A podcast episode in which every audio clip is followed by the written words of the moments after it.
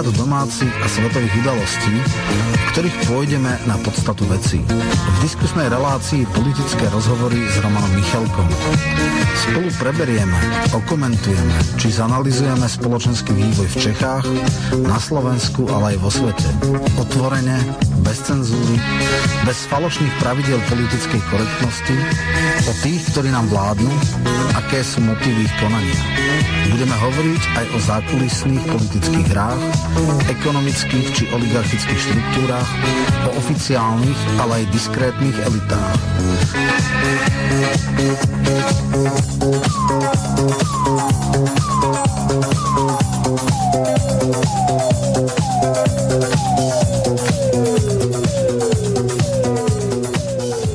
Vážené a milé poslucháčky a poslucháči, vítam vás pri počúvaní autorskej relácie Romana Michelka, politické rozhovory s Romanom Michelkom, ktorého srdečne zdravím. Zdravím teba a samozrejme aj poslucháčov. Roman, táto relácia vzhľadom k tomu, že v čase, keď sa bude vysielať ako nová, hoci nie naživo, ale zo záznamu, tak ty a takisto aj všetci naši známi alebo pravidelní hostia, tak sa budete v Bratislave Bratislave prechádzať. Ja pripomeniem našim poslucháčom, že do tejto relácie nie je možné volať ani písať e-maily, lebo to by vám Roman mohol až o mesiac odpovedať, alebo po prípade v nejakej jeho relácii, ale len na YouTube. Tak dobre by bolo, keby si povedal, že aké sú tvoje očakávania od toho protestu 17. novembra, pretože táto relácia sa v tomto čase bude vysielať. Áno, no takže samozrejme, preto to prednahrávame, lebo bolo by asi odo mňa ťažko pochopiteľné a pokrytecké, keby som vyzýval, že ľudia musia si uplatniť svoje občianské práva a sám by som nešiel. Ja sa plánujem teda poprechádzať toho 17. a verím, že takýchto hľúčkov prechádzajúcich sa tam bude strašne veľa.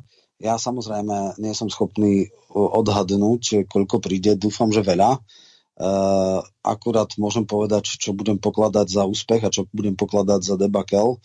Uh, ak tam bude nad 10 tisíc ľudí, tak si myslím, že je to v poriadku. Ak tam bude 5 tisíc, tak nie je to debakel. Ak tam bude tisíc a menej, tak, tak je to veľká frustrácia. Uh, verím, že teda príde, viem, že niektorí dúfajú a úfajú, že tam bude až 100 tisíc. Ak by to tak bolo, bol by som veľmi rád, ale ja to, ja to nepredpokladám. Akože 10, 20, 30 tisíc si myslím, že je reálne a bolo by to obrovský úspech. Takže tak e, v podstate e, je to taký symbolický dátum, 17. november. 17. novembre padla totalita pred 31 rokmi, možno aj kvôli hlúposti, arogancii e, vtedajšej moci, ktorá neváhala brachiálnou mocou zasiahnuť. Dneska tu máme plazivú diktatúru, ľudia si to ešte všetci neuvedomujú, ale najvyšší čas, aby prehliadli aby zastavili tento proces, ktorý je samozrejme falšovaný rôznymi pseudoargumentami typu epidemických situácií a podobne. Takže ako, ja neviem, rôzne zariadenia typu E, plavárni a podobne, tam sa môžu e, fitka, ale teda ísť vonku sa prejsť nie. Dobre, e, skrátka, všetci veríme a dúfame, že 17. november nastaví zrkadlo tejto vláde a, a ja len verím a dúfam, že to nebude debakel, ale že to bude jasný a jednoznačný odkaz. Výborne, um, takže dobre by bolo, keby si našich poslucháčov informoval o tom, o čom bude táto relácia, aké témy si navrhol, lebo toto je tvoja autorská relácia. Áno, tak samozrejme, prvá základná vec, myslím si, že top téma týždňa, ja si ich aj testujem, ja vždy, keď robím reláciu, tak si tak akože skúsim skoncentrovať, čo dôležité sa uplynulý týždeň e, udialo a nechám do ankety hlasovať eh, ľudí z skupiny veci verejné a tí mi vlastne povedia, eh, že čo oni tiež pokladajú. Zatiaľ vo všetkých troch anketách to vyšlo tak, že jedna z tým mala 90% a tie ďalšie mali okolo 5. Takže, takže teraz to bolo jednoznačne tieto protesty tak tomu sa určite musíme venovať, ale samozrejme v širšom kontexte. To znamená aj uh, protiepidemické opatrenia, aj to, že sa bude podľa mňa protiústavne predlžovať stav, teda mimoriadný stav. No a ďalšie veci asi strašne veľa ľudí zaujíma, čo sa s tým dá robiť. Lebo jedna vec je vyjadriť protest a potom sú nejaké kroky B, kroky C. Bohužiaľ ľudia, ktorí nemajú celkom prehľad o ústavných alebo teda politických nástrojoch, ktorými sa riešia, sa troška naivne a falošne upínajú k možnosti referenda vyvolať predčasné voľby. Je strašne veľa precedensov a konkrétnych argumentov, okrem iného aj dneska v TA trojke, o tom hovoril Lenč a mnohí ďalší a v zásade potvrdoval to, čo som povedal aj ja. Tak ja chcem potom sa dotknúť aj reálnosti, nereálnosti referenda. E, nie preto, že by som bol šťastný, ale preto, že nechcem uh, slibovať ľuďom niečo, čo je nereálne. Nie som populista. Uh, veci, ktoré aj ja by som chcel, ale viem, že nie sú reálne, tak nevydávam svoje priania za realitu, takže toto by sme si mali tiež rozobrať. V širšom kontexte sú traja zvolávateľia, dokonca štyri, alebo aj Lojzo Hlina, uh, samozrejme aj Draxler, ale to sú také ako nepod, nepodstatné reálnu šancu. Drucker no. skôr hádam, nie? Áno, Drucker, nie Drucker, uh, Drucker nie, myslím, že Draxler uh, tiež dal nejakú iniciatívu ako A ten ako má nejakú komentátor. stranu? Lebo ja viem, ten že... Nemá, on ako občan, on ako občan vyzval, aby ľudia uh, vyzývajte, píšte, ako samozrejme ako jedna osoba, ktorá je verejne činná, píše v pravde, dáva videjka, veľmi ostro kritizuje, ale to je skutočne akože bez šanci. Ale to len jeho tak vymenovanie, žiadnej rezonancia veľká nie je, len prišli s touto mhm. ideou. Takže chcem povedať niečo aj o týchto možnostiach a všeobecne o možnostiach, aké sú ústavné možnosti na vyvolanie predčasných volieb a chcem aj uh, v tomto zmysle uh, vysvetliť, že ani prezidentka sama od seba nemôže, lebo ja keď počúvam niekde na Facebooku, že nech rozpustí parlament, no ona nemôže rozpustiť parlament, ona nemôže sama od seba vypísať voľby, aj keby chcela, je otázka, či by to chcela, ale jednoducho tam chce, aby ľudia mali reálne očakávania od konkrétnych politických aktérov. No a Samozrejme, rád by som sa vyjadril aj k tomu podľa mňa absolútne politicky alebo politologicky nekvalifikovanému návrhu. Nechcem byť toto, ale neznášam, keď sa zavaža, zavadzajú ľudia, že vzdaním sa mandátov by automaticky sa vyvolali pri 95-ke predčasné voľby. Vôbec to nie je tak, neexistuje jediný by som povedal, relevantný dokument, ktorý by nasvedčoval tomu, že je tak možné. No a môžeme nakoniec povedať, e, okomentovať úplne najhoršiu no, novinku, najhorúcejšiu novinku, e, posledný prieskum a samozrejme tie manévre politi- policajné, že či ide to smerom tým, ako niektorí smečkú v denníku N, že Burka očistec, Výchrica, všetky tieto akcie budú mať skazonostný vplyv na smer, taký, aký mala Gorila na SDKU. Či je to tak, či nie je to tak, hyperaktívne je teraz Robert Kaliňák, chodí z relácie do relácie, takú frekvenciu nemal ani keď bol na vrchole politickej moci. E, smer klesá, on už mal tak okolo 8 až 12, teraz má 6 niečo, Otázka je, či je to náhly výkyv, alebo či to bude už nejaký trvalý trend. A tam sa ukáže, že čo z toho môže čo mu to môže rezultovať, či nakoniec sa pôjde aj po špičkách a tak ďalej a tak ďalej. Tam samozrejme špekulujeme, ale nejaké informácie máme o kajúcníkoch a o takýchto veciach. Čiže myslím si, že celkom slušné na porcia tém, ktoré môžeme prebrať tak eh, ja dúfam, že do dvoch hodín to nejak stihneme.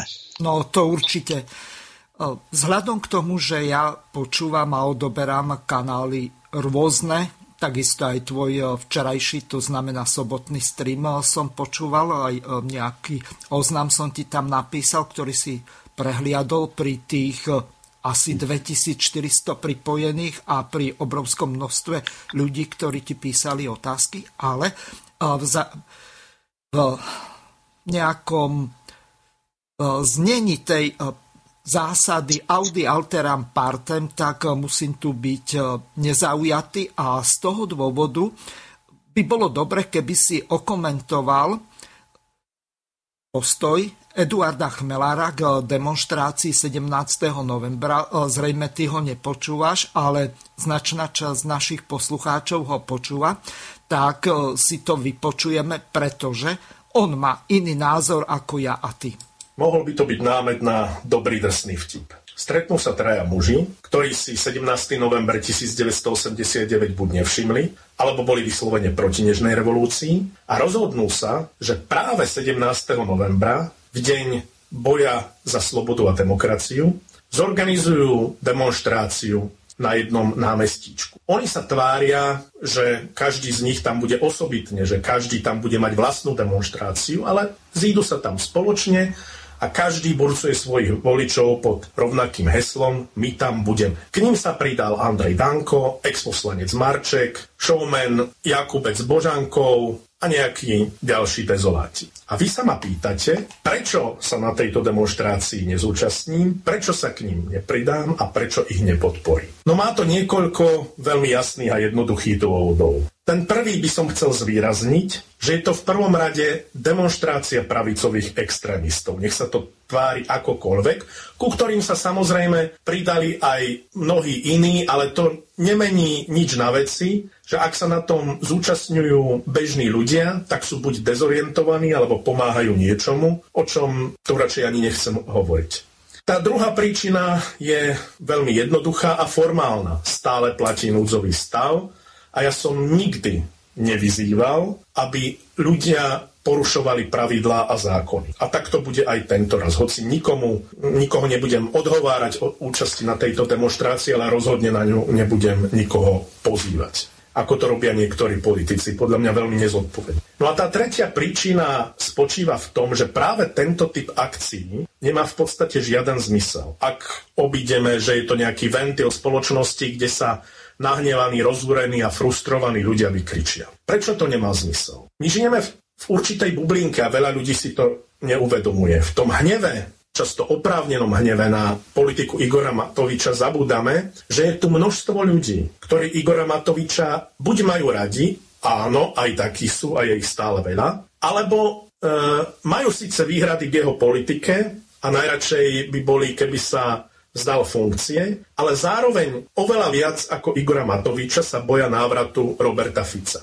Lebo to nie je maličkosť a ani ja to nepovažujem za maličkosť, keďže táto spoločnosť a zvlášť také strany ako Smer a Hlas neprešli žiadnou sebereflexiou. To nie je e, maličkosť, to súčasné zatýkanie, a treba povedať, že zatýkanie, ktoré je podložené mnohými dôkazmi, a kto tu posledných 12 e, rokov e, nežil, jedine ten môže sa čudovať nad e, súčasnou mierou zatýkania a odhalovania špiny, ktorá tu mnoho rokov bola. A ja jednoducho tiež nechcem, aby sa spoločnosť len akýmsi kotrmelcom vrátila späť. Lebo to naše prekliatie spočíva v tom, že tu sa stále pohybujeme v začarovanom kruhu, kedy jedni nahradia druhých a tvárime sa, že sa nič nedeje a zasa kšefty idú ďalej a tak, a tak ďalej a tak podobne. Takže toľko Edo Chmelár. Bola to nejaká 13 či 14 minútová jeho spoveď k tomu, že prečo neísť demonstrovať. No, Roman považuje sa za ten on použil taký novotvar za dezoláta. Ja rozhodne nie. Nie som ani dezorientovaný, alebo neviem, Aha. od čoho to on odvodil. Ty si politolog, takže Jasne. nech sa páči. No nie, tak samozrejme pravdepodobne mieril na tých rowdies, teda eh, futbalových chuligánov, ktorí pri ostatnom proteste hádzali kocky a No ale to by podobné. skôr boli nejakí demolition men, čiže tí demolátori no, toho, ale nie uh, dezorientovaní no, dezoláti. Úzka, úzka, uh, úzka vrstva uh, chuligánov uh, nejakým spôsobom diskredituje celé tie inak legitímne prejavy občianskej frustrácie a a, a myslím si, že všetci takto. Ten základný problém týchto demonstrácií je, že keďže je ten núdzový stav, tak vlastne nemôže byť jasný, jednoznačný e, organizátor, e, nemôžu byť ľudia, ktorí budú vystupovať e, na tribúnach, dávať tomu nejaký obsah. Je to v podstate spontánne stretnutie ľudí naštvaných, ktorí častokrát budú skandovať možno aj vulgarity a vulgarizmy a uh, bude to len také, ja som bol, keď som to sledoval a na niektorých som aj bol, uh, v podstate bez jasného vedenia. Pretože to vedenie nikto samozrejme nemieni nejakým spôsobom uh, dávať hlavu do oprátky a nejakým spôsobom sa mm, stávať e, ľahkým tarčom. Takže, takže preto tie demonstrácie budú také ako keby neorganizované a čiste spontánne. Možno by mohli vzniknúť nejaké facebookové skupiny, ktoré by si aspoň zadefinovali 5, 10, maximálne 15 hesiel, ktoré by opakovali, tie hesla by mali hlavu a petu a neboli by to iba čisto vulgarity voči, voči Matovičovi. Čo sa týka uh, tohto stavu, samozrejme sú tam niektoré absurdity, do kín sa môže chodiť, do eh, plavárny sa môže chodiť, do fitiek sa môže chodiť, ale ísť vonku sa prejsť nemôže, no tak to nie je také jednoduché. Ale áno, ja chápem jednu vec, že ak by to bolo 15 ľudí, nejaký, ja neviem, keby to bol príklad občianský tribunál, tak s nimi veľmi rýchlo dajú eh, zložky policajné poriadok, dajú ich do late No ale keď to bude tisíc, dve tisíc, päť tisíc, desať tisíc alebo aj viacej, niektorí teda píšu, že až 100 tisíc očakávajú, to neviem, či bude, ako bol by som rád, ale sotva. Ale dobre, krátka, keď to bude veľmi silná, relevantná skupina ľudí, tak e, akože to má význam, lebo nastaví to zrkadlo Matovičovi na to zrkadlo tejto vláde a ukáže, že ľudia sú hlboko nespokojní. Ja by som dokonca dal ešte nejaký koeficient 3, v tom zmysle, že keď tam bude 10 tisíc ľudí, za normálne okolnosti bolo 30, lebo samozrejme ľudia sú zastrašovaní.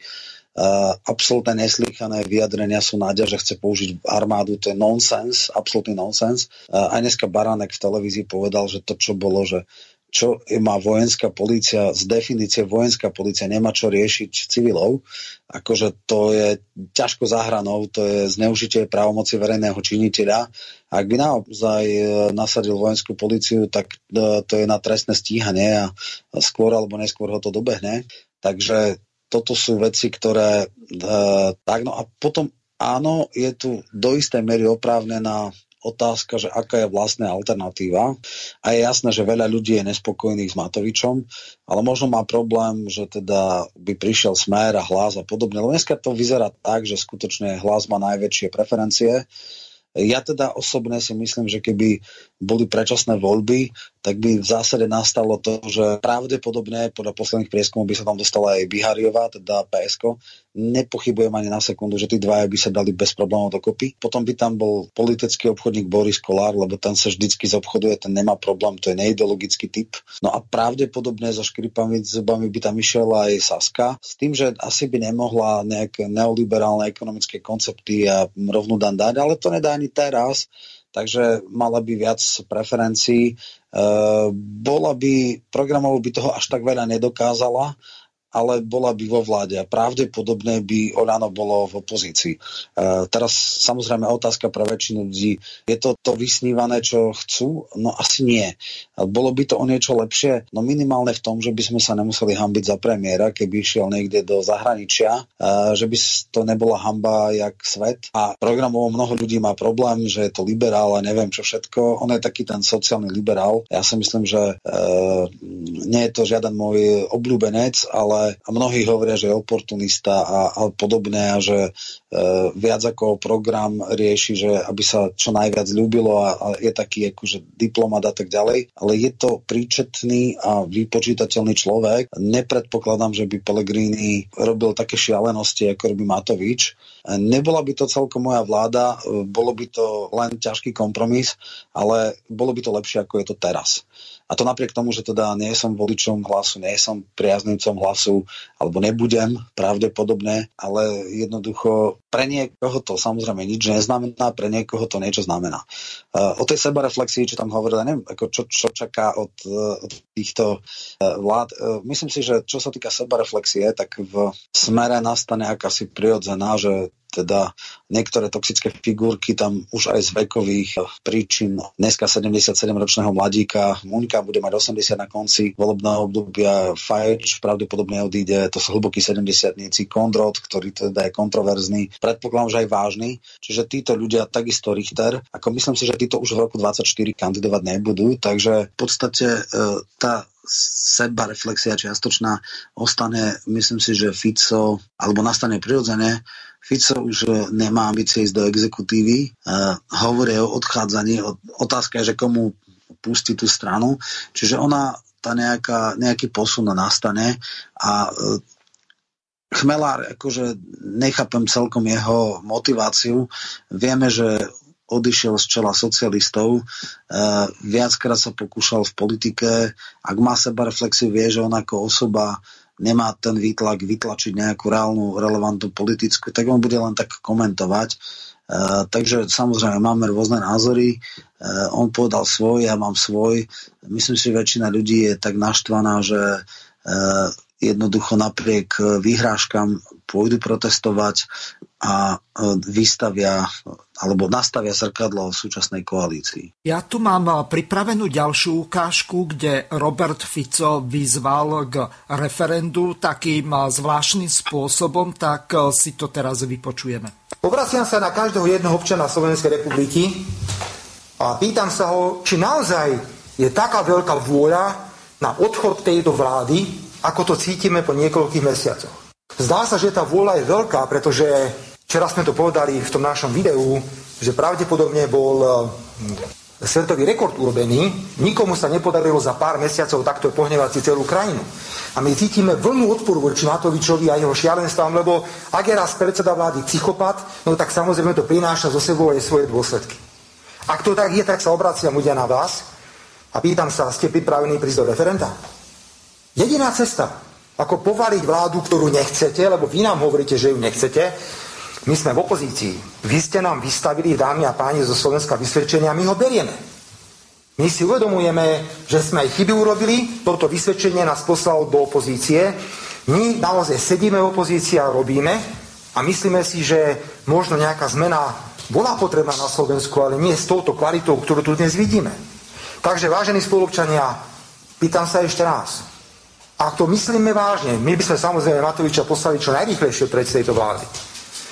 Tak sa teda poďme spolu rozprávať o tom, poprvé, či ste pripravení prísť podpísať e, petičné hárky a po druhé sa pýtame, že či potom, keď petičné hárky budú vyzberané, pretože to asi nebude taký problém vyzberať 350 tisíc podpisov, či prídete do referenda o predčasných parlamentných voľbách, pretože referendum vyžaduje účasť viac ako 50% všetkých registrovaných voličov na území Slovenskej republiky a z tých 50% musí nadpolovičná väčšina odpovedať pozitívne na postavenú otázku. Smer sociálna demokracia samozrejme má veľký rešpekt k referendám. A má rešpekt preto, pretože jediné referendum, jediné referendum, ktoré bolo úspešné v histórii Slovenska, bolo referendum o vstupu do Európskej únie. A všetci, ako to sedíte, viete, že ani to nebolo v poriadku.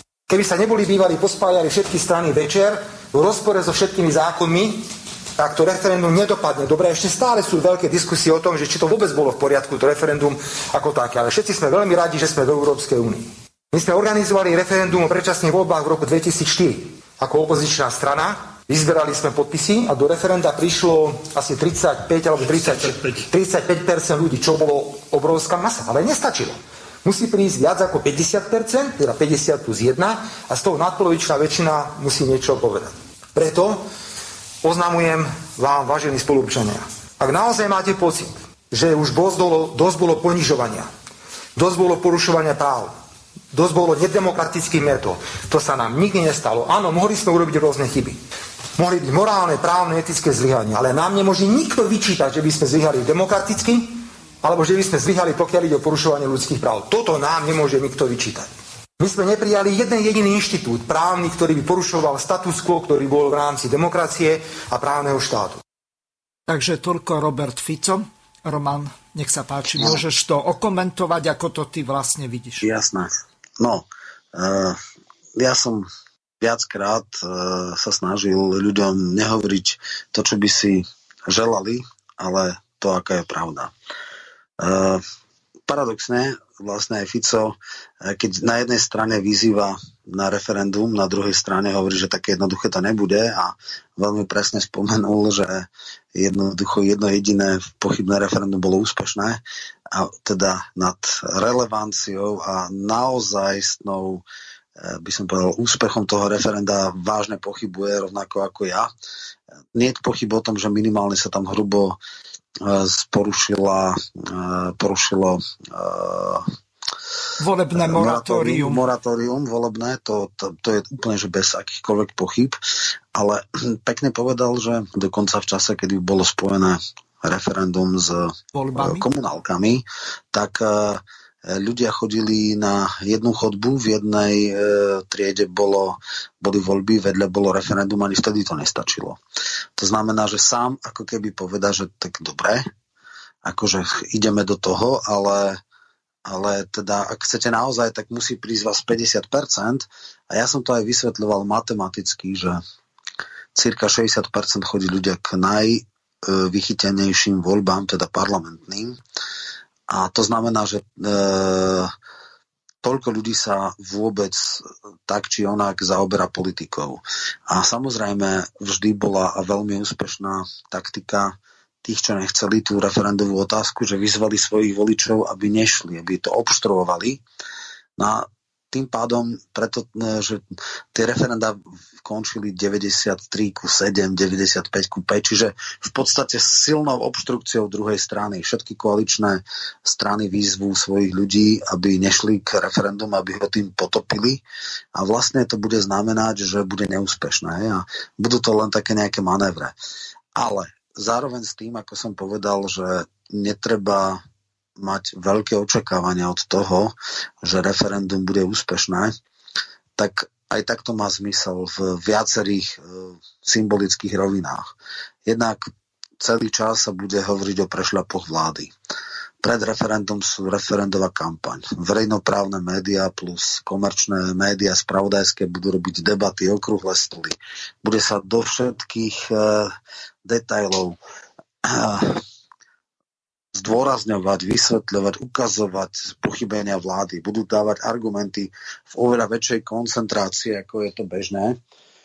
Takže už samotný referendový proces bude veľmi, by som povedal, nepríjemný pre súčasnú koalíciu a aj bez ohľadu na to, či bude to mať úspech alebo nie, čo si myslím, že realita a história nás učí, že nie, tak to bude mať význam a bude mať zmysel.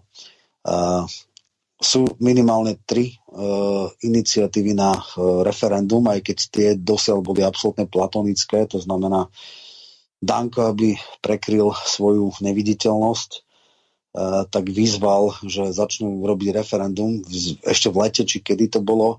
No dneska už máme pokročilú jeseň, neviem o tom, nevidel som ešte ani jedna uh, nejakých uh, ľudí uh, s petičnými hárkami. Áno, uh-huh. Presne tak, čiže toto sa mi zdá je akože úplne, že o ničom. Bude to koncentrovaná neschopnosť z sns alebo je to nejaký chabý pokus dostať sa na, na stránky novín, ktorý teda akože hneď skončil.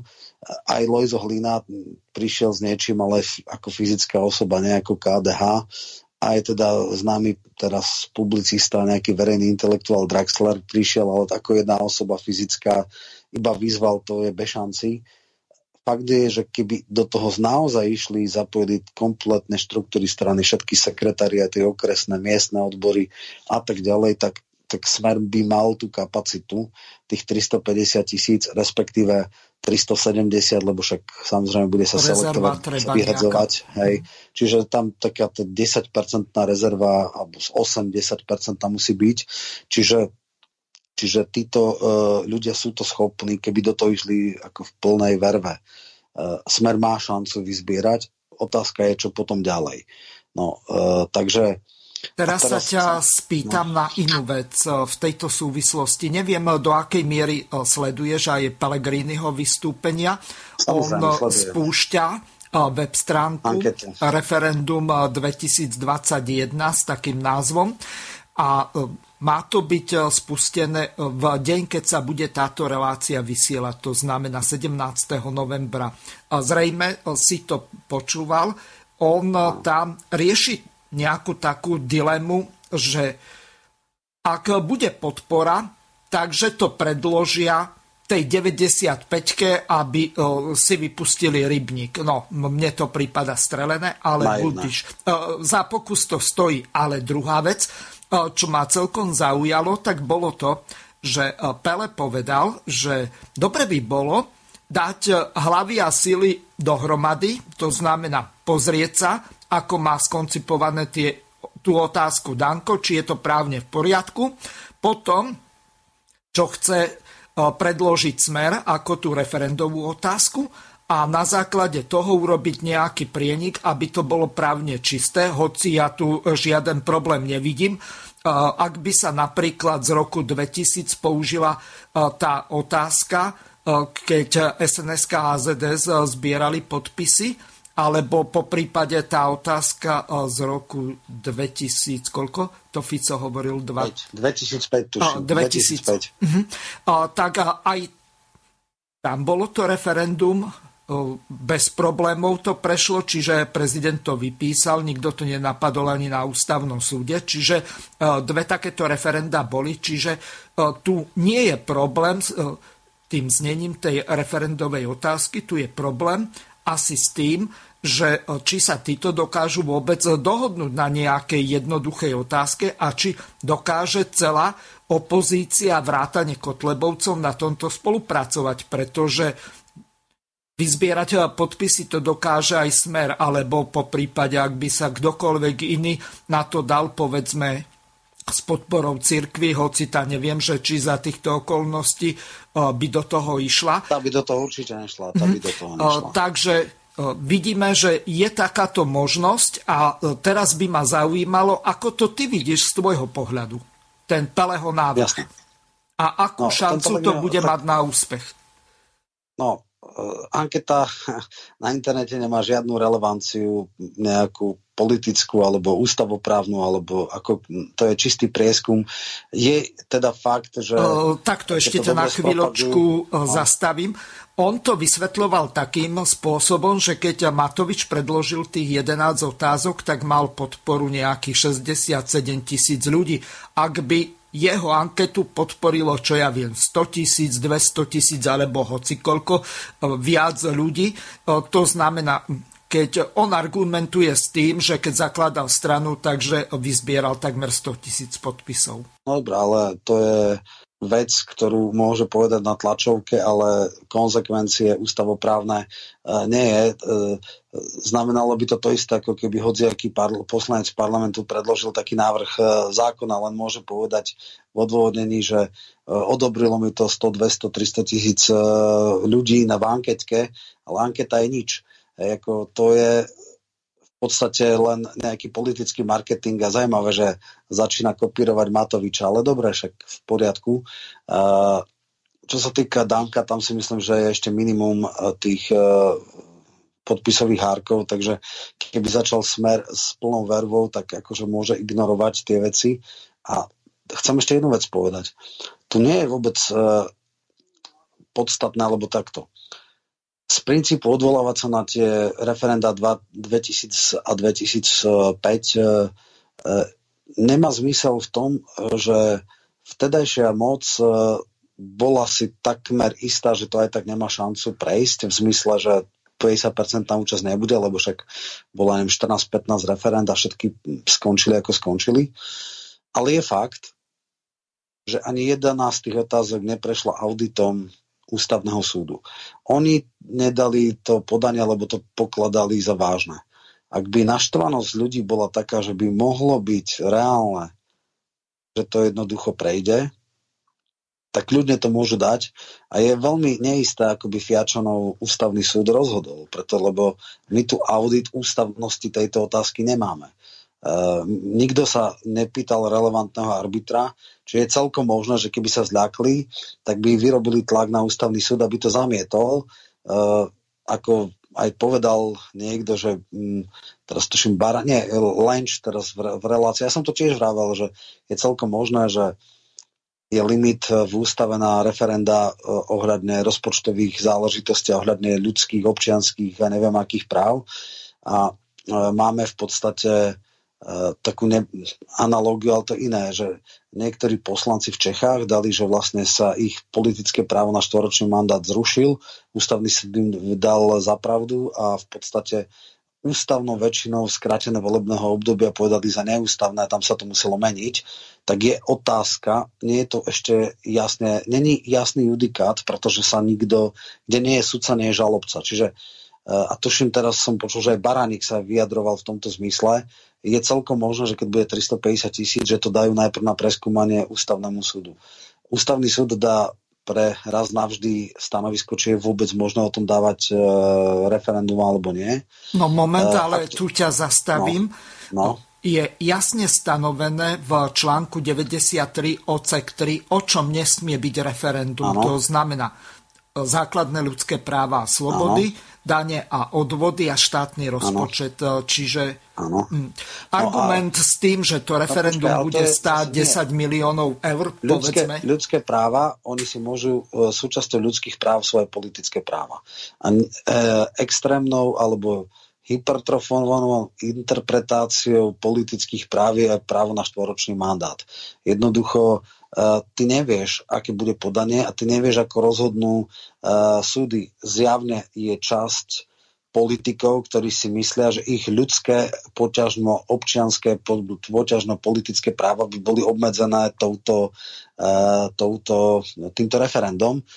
Nikto to ešte nekonštatoval, ale viem veľmi dobre, že je napríklad Baranik sa v tom uh, vyjadril, čo je teda veľmi biedný právnik, alebo skôr by som bol hamba justičnej uh, Eh, hamba justície, ale, ale samozrejme, keď eh, ľudia typu Joža Pročka Romany Tabak sa kľudne pod to podpíšu, tých 30 eh, podaní alebo poslancov sa na to kľudne dá, čiže toto ešte neprešlo a ja som niekedy žasol, ja ti môžem povedať nad absurdnými rozhodnutiami ústavného súdu, kde bolo jasne napísané, že zdravotná starostlivosť je bezplatná na základe povinného zdravotného poistenia a napriek tomu ústavný súd napriek takejto formulácii povedal, že poplatky v nemocniciach a u lekára sú úplne v poriadku, lebo to sú marginálne. Hej. Čiže napriek tomu, že to bolo expressis verbis, tak niektorí aktivistickí ústavní sudcovia dokážu tak neskutočne lámať právo, že ja by som si nepovedal, že uh, však je to jasné. Jednoducho, no alebo to, čo... ešte ďalšia no. vec, zisk zdravotných poisťovní no. z, verejni, z verejného rozpočtu, čiže z verejného no. povinného zdravotného poistenia. To keby no. bolo bývalo, išlo povedzme do Štrasburgu, tak to no. Slovenská republika prehra. No vidíš, ty ale iba potvrdzuješ moje obavy, že odhadovať rozhodnutie ústavného súdu nie je možné. Ja nehovorím, ja skutočne neviem, ešte sa nestihli celkom prejaviť všetci tí sudcovia, ale keďže vieme, kto ich vyberal, či už Kiska alebo Čaputová, tak e, v nejakú, nejaký zdravý rozum alebo v to, že nebudú robiť nadprácu v prospech tejto vlády, by som teda ruku do ohňa za to nedal. Takže, takže toto berme, že je otvorené. Táto téma, že či vôbec môže byť, uh, môže a nemusí. Hej, to nevieme, to sú len špekulácie. Nie je najmenších pochyb o tom, že však môžu to využiť. Možno to nie, lebo to je dvojsečná zbraň. Oni môžu potom, keď bude iná vláda, zase používať to referendum proti nej, bez ohľadu na výsledok, ale podľa mňa tam ani nejde o výsledok, lebo takmer nikto súdny si nevie predstaviť, že by bolo úspešné, ale e, ten rik zbraní a tá atmosféra a tie kampaňová, teda referendová kampaň, diskusie a tak ďalej sú veľmi, veľmi nepríjemné pre každú aktuálnu vládu. No a potom nastáva ešte tretia fáza.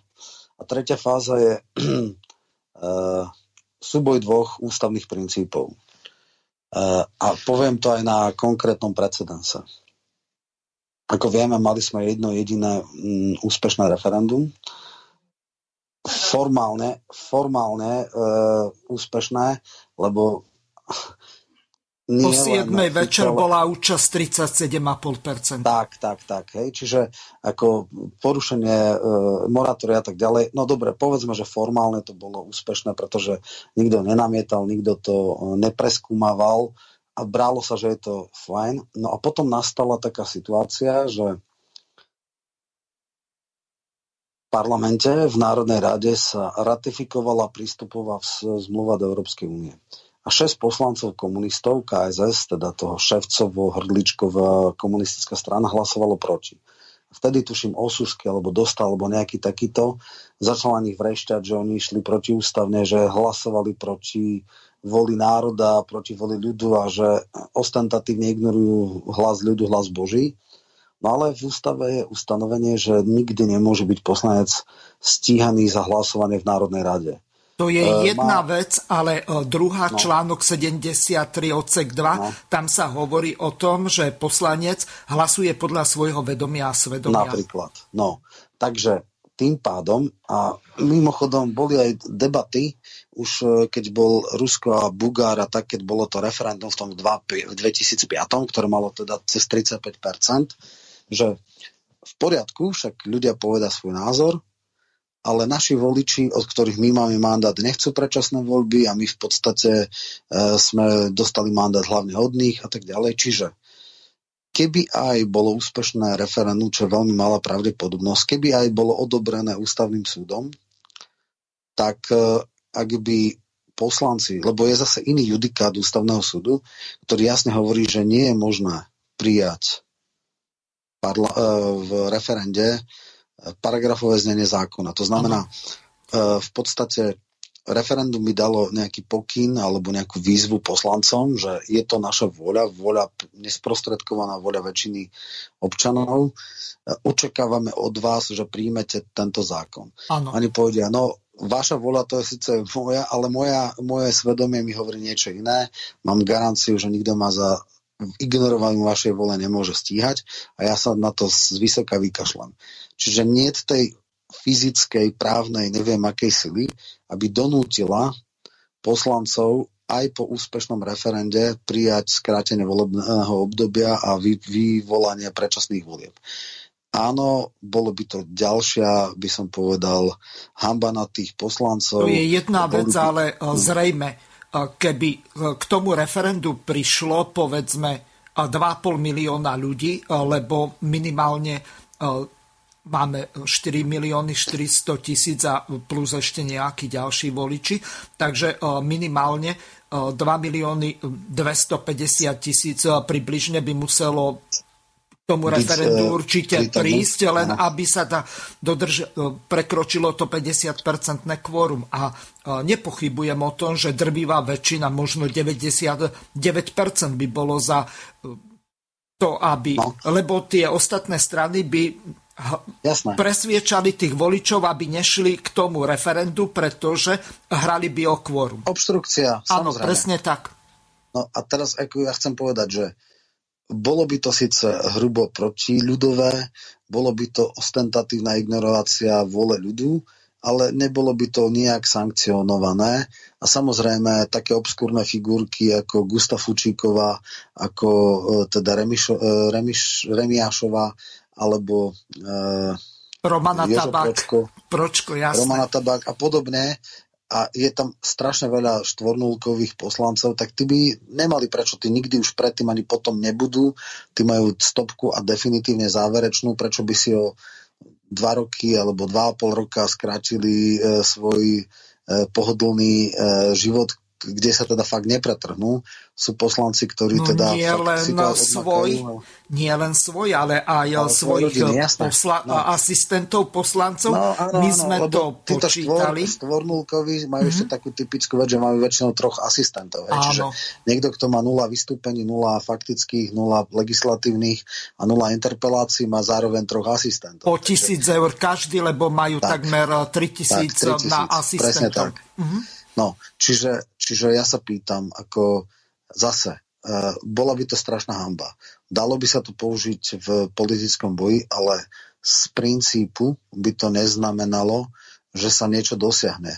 Uh, osobne hovorím, že ak máme predstavu, že referendum sa dá, referendum sa dá nad všetku pochybnosť vyvolať predčasné voľby, tak hovorím, že nedá. Ako, nemôžem to vylúčiť, že náhodou by uh, vznikla taká konštalácia, že by to vyšlo, ale uh, určite to nie je tak, že bude úspešné referendum, znamená, budú predčasné voľby. Uh, samozrejme, Roman, ale ak to no. neskúsime, tak to nezistíme. No, e, už sme to skúšali dvakrát. A akože, aby, no, počkaj, pozor. E, jasné, len ja hovorím o tom, že referendum v roku 2000 tak malo tesne vyše 20% a no. to e, v roku 2005, ak si dobre pamätám, e, to, 35. To, tak e, takmer 36, 35,86 no. no. alebo tak nejako, nedržím to v hlave, takmer no. 36% no. Čiže to nie je až tak zle z hľadiska To nie je až tak zle, ale z, k meritu vec, z hľadiska meritu veci to nič neznamenalo. Mm-hmm. A ja som ale povedal, že povedzme ľuďom pravdu. Povedzme v tom zmysle, že referendová kampaň má zmysel, referendum má zmysel nie preto, že by sme sa dospeli k voľbám, ale že ešte viacej bude nasvedcovať a osvetľovať aroganciu moci, e, e, pohrdanie názorom ľudí, jednoducho papalašizmus, e, budú sa nafúkovať alebo ukazovať v, pod drobnohľadom zlyhania vlády v tomto všetkom to má zmysel, ale nehovorte ľuďom, že keď e, sa to náhodou podarí, čo je teda malá šanca, to treba tiež povedať, že to znamená uh, predčasné voľby. Predčasné voľby majú šancu vtedy, ak sa rozpadne koalícia a to zatiaľ sa zdá, že nie je celkom jasné, aj keď samozrejme niektoré veci už sa ukazujú.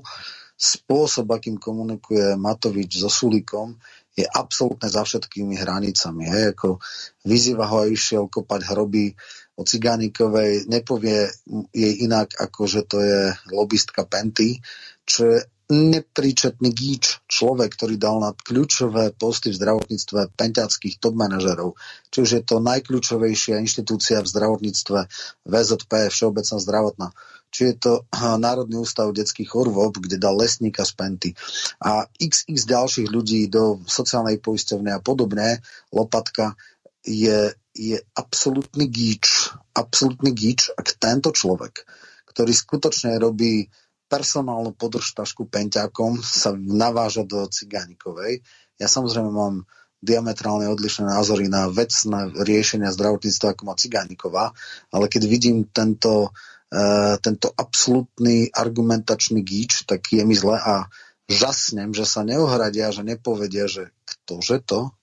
To je také niečo, ako keď domovník údaj eh, sa navážal do profesora Prusáka, že sú eštebáci. Tak jeden bol nejaký dôverník, druhý bol agent a agent vyčíta dôverníkovi, že čo je neporovnateľné o tri stupne vyššie, aj to je ako nad ním už iba rezident.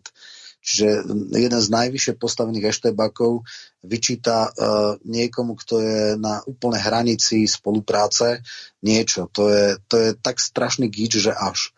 Takže v tomto zmysle je svetlo na konci tunela v tom zmysle, že poslanecký klub za ľudí je vlastne rozbitý. Uh, vedia to všetci, ktorí sú v parlamente, len ešte to nemá formálne kontúry v tom zmysle, že by tí ľudia vystúpili. Tuším v sobotu bol aj rozhovor s Remišovou, ktorá hovorí, že Kolár pravdepodobne odíde a že za ľudí sú slobodní a kto chce, môže ísť. Ďalšia absurdita, ktorú si možno niektorí všimli, možno nevšimli, ale o, málo takto, kto si to všimli. Roman, no. myslí sa Miroslav Kolár, nie... Miroslav, samozrejme, samozrejme. Ten tak, predseda parlamentu, ktorý no, momentálne leží Boris Kolár by nemal čo odchádzať od, od Veroniky Remišovej. Hej, to ako, z kontextu je úplne jasné. No, takže, takže ďalšia veľmi zásadná vec, ja tu mám jednu no. ukážku z hodovokolnosti, keď si hovoril o Matovičovi. No. Tak s Krajčím mali asi pred dvomi dňami, to bude 5 dní, keď sa táto relácia zhruba bude nás živo vysielať, tak si to vypočujeme. To nie je ani dve minútky, ale to bola tlačovka ako hrom a z hodov okolností o tom, že ako oni tvrdo bojujú, čiže úplná aktualita. Pardon, ja obchod s Haščakom nebudem robiť žiadny. Ja som prišiel do politiky preto, lebo proti takýmto mafiánom som prišiel bojovať do politiky. Keď Pellegrini, Fico, Sulík, kdokoľvek iný chce si s nimi robiť biznis, nech si robí. Ja ho robiť nebudem. Ja im chcem ich z pokrku a chcem iba v tomto prípade nadstaviť rovnaké pravidlá pre štátnu poisťovňu a súkromné. A tie jednoducho rovnaké nie sú. Štátna poisťovňa zabezpečuje 68% zdravotnej starostlivosti za minulý rok, ale čuduj sa, svete peňazí má len 67%. Je tam presný rozdiel 1,1%. Ono sa to môže zdať, že to je málo, ale je to 58 miliónov eur. A to bolo nie, tento rok to bolo najmenej. Tie roky predtým to bolo viac a viac a viac. Smeráci tu vytvorili systém, kde systematicky vykrádali vlastne peniaze, ktoré patrili na liečbu poistencov Všeobecnej zdravotnej poisťovne, vykrádali tie peniaze desiatky miliónov eur, niektoré roky to bolo viac ako 100 miliónov eur, a presúvali to do súkromných zdravotných poisťovní. Jednoducho toto nie je fér. Keď hovoríme, že zákon má platiť pre všetkých rovnako, tak aj podmienky by mali mať všetci rovnaké. A ja nevidím najmenší dôvod, aby poistenci Všeobecnej zdravotnej poisťovne doplácali na chúťky nejakého pána Haščáka, ktorý si potrebuje futrovať svoj účet niekde na Cypre. Myslím, že ani pán premiér, ani ja, my nie sme vôbec proti trhu ale je úplne evidentné, že ten trh, čo sa týka zdravotníctva na Slovensku, je tak zdeformovaný a tak oligopolovaný, najmä práve kvôli podnikaniu finančnej skupiny Penta, že tento systém ďalej živiť tento štát skrátka nemôže a nebude. To, čo robí pani Ciganíková, je to, že sa snaží tento systém zachraňovať a my sa snažíme tento systém zbaviť práve týchto parazitov. Preto robíme to, čo robíme. No, Roman, mne to pripada úplne strelené. To, tá vojna medzi Olano, Matovičovci versus Sulikovci, tak to je niečo strašné. Čiže navzájom sa obvinujú, že kopu za pentu, pritom si tam dosadzujú z penty manažérov. To, v tomto bežný náš poslucháč asi sa úplne stráca, či, alebo Matovič bohapusto klame aj s Krajčím a s ďalšími, ktorí v tomto sa angažujú. Prečo oni nezvýšia to percento za poistencov štátu? Potom by ten deficit v tej štátnej zdravotnej alebo všeobecnej zdravotnej poisťovni vôbec nebol. Čiže ak štát platí málo za poistencov štátu, to znamená štátnych zamestnancov, nezamestnaných dôchodcov a ďalších, tak tu máme zásadný problém. Jasné, no. Presne si to povedal v tom zmysle, že bežný človek sa v tom stráca. Ale ľudia, ktorí to sledujú intenzívne a systematicky, tak vedia, kto klame a ako neskutočne klame.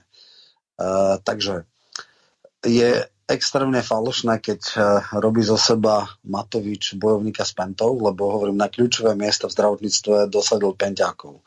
Druhá vec je, že sú samozrejme nezrovnalosti v uh, týchto veciach a treba s tým niečo urobiť.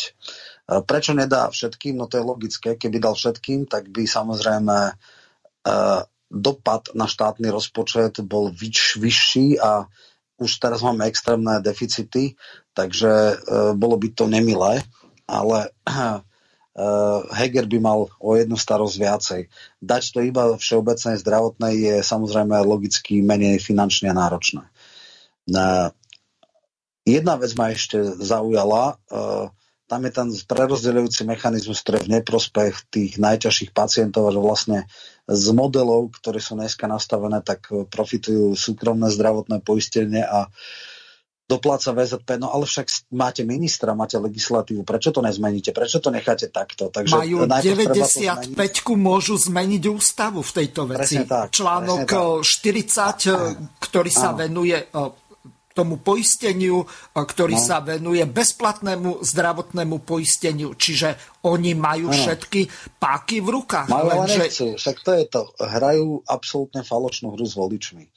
A paradoxné, zaregistroval som Cigánikovu, ktorá v podstate prišla a potom ako keby začala brzdiť, lebo podľa mňa by priateľné, znesiteľné bolo, keby každá poisťovňa mala správny fond, ktorá mala Spočiatku to bolo 4%, potom to padlo na 3 a neviem čo. A dokonca za tajaca správny fond nemal žiaden limit, len sa nejakým spôsobom vyučtovával alebo dával sa do súvah.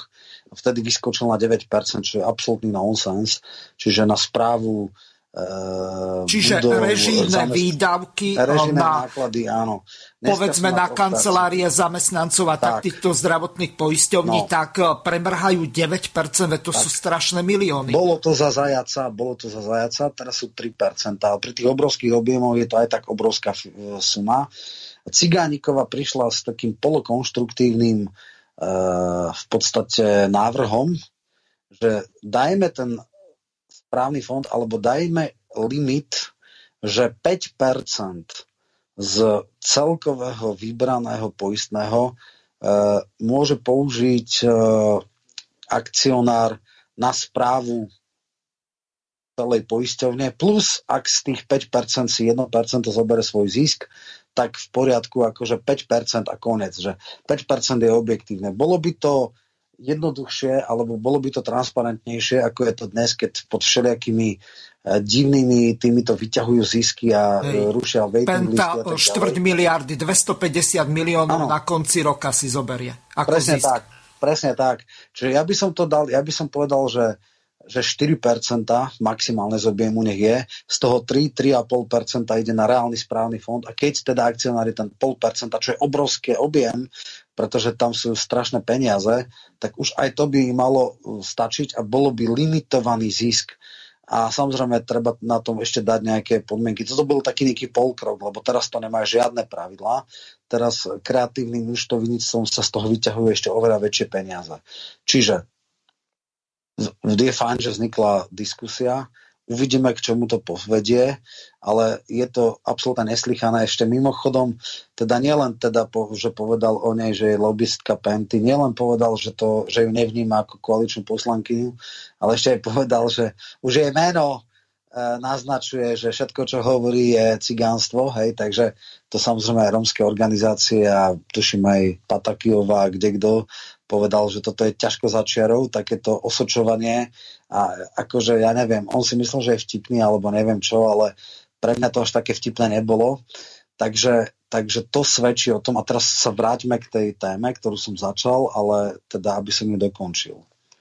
Dnes je situácia taká, že plus minus 20 eh, poslancov, respektíve 20 plus 3, hlasuje už pravidelne a systematicky so Sulikom. Je to logické, preto lebo žiaden súdny človek nedáva šancu ani perspektívu za ľudí. To znamená, z tých 12 e, poslancov niektorí by radi pokračovali ďalej. Jediná šanca, kde by ich ešte mohli zobrať, je Saska a preto sa rýchlo rekvalifikujú z kresťanov a z katolíkov a z konzervatívcov na liberálov. Majster sveta v prevrácaný kabatu je Šoliga, ktorý na prvej no, alebo ešte... No. Jana Žitňanská, ktorá bola verná KDHčka, veď bola aj europoslankyňou. No to chcem presne povedať, to chcem povedať, ja chcem povedať ešte širší kontext tomu. Mm-hmm. Takže uh, Šeliga bol niekedy káder KDH, uh, e, poznajúc jeho ťažko vádané charakterové vlastnosti ho nechceli, ho jednoducho nepustili, tak išiel ku teda uh, za ľuďom. Kiskovi, dobre. A Samozrejme, chytili aj teda Janu Žitňanskú, bývalú podpredsedničku KDH, potom podpredsedničku Nový, e, teda Lipšica. E, ľudia, ja ju poznám ešte z raných 90. rokov, ešte keď sa volá Jana Lepeňová, to bola taká tá e, sviečková baba, ktorá chodila ku všetkých kostolov a teda bola veľmi akože až bigotná katolička a kresťanka. No a dnes to vyústilo v tomu, že ona potopila záborský zákon. Čo je to je symbolická... No. Lenže no. mne teraz napadla jedna taká pesnička no. Lucia, alebo v Nanástove vieci no. ju mali kedysi no. pred 30 rokmi sex je náš, delá dobře, mne i tobie, tak, tak, objem tak. nám. To Čiže to, ja, to oni hovorím, to áno. hrávajú ako že šachy, to ako kto im má uvať. Tak, tak, tak, tak, presne tak. E, je známe, že teda ona má 47, Šeligo má 30, ale bulvárni novinári ich načapali, že teda stravil noc e, u nej, keď sa potom, teda, že čo tam robil, že hrali šachy, takže dneska už máme taký krycí názov pre isté činnosti, že si je vášnivá šachistka a to spôsobilo to, že teda sa spreneverila všetkým hodnotám, ktorý doteraz uh, hlásala a ktoré reprezentovala v politike a pravdepodobne, teda, ja neviem, teda podľa mňa by to bol brutálny bizár, keby ona išla do Sasky, ale minimálne Šeliga by veľmi, veľmi rád prestúpil.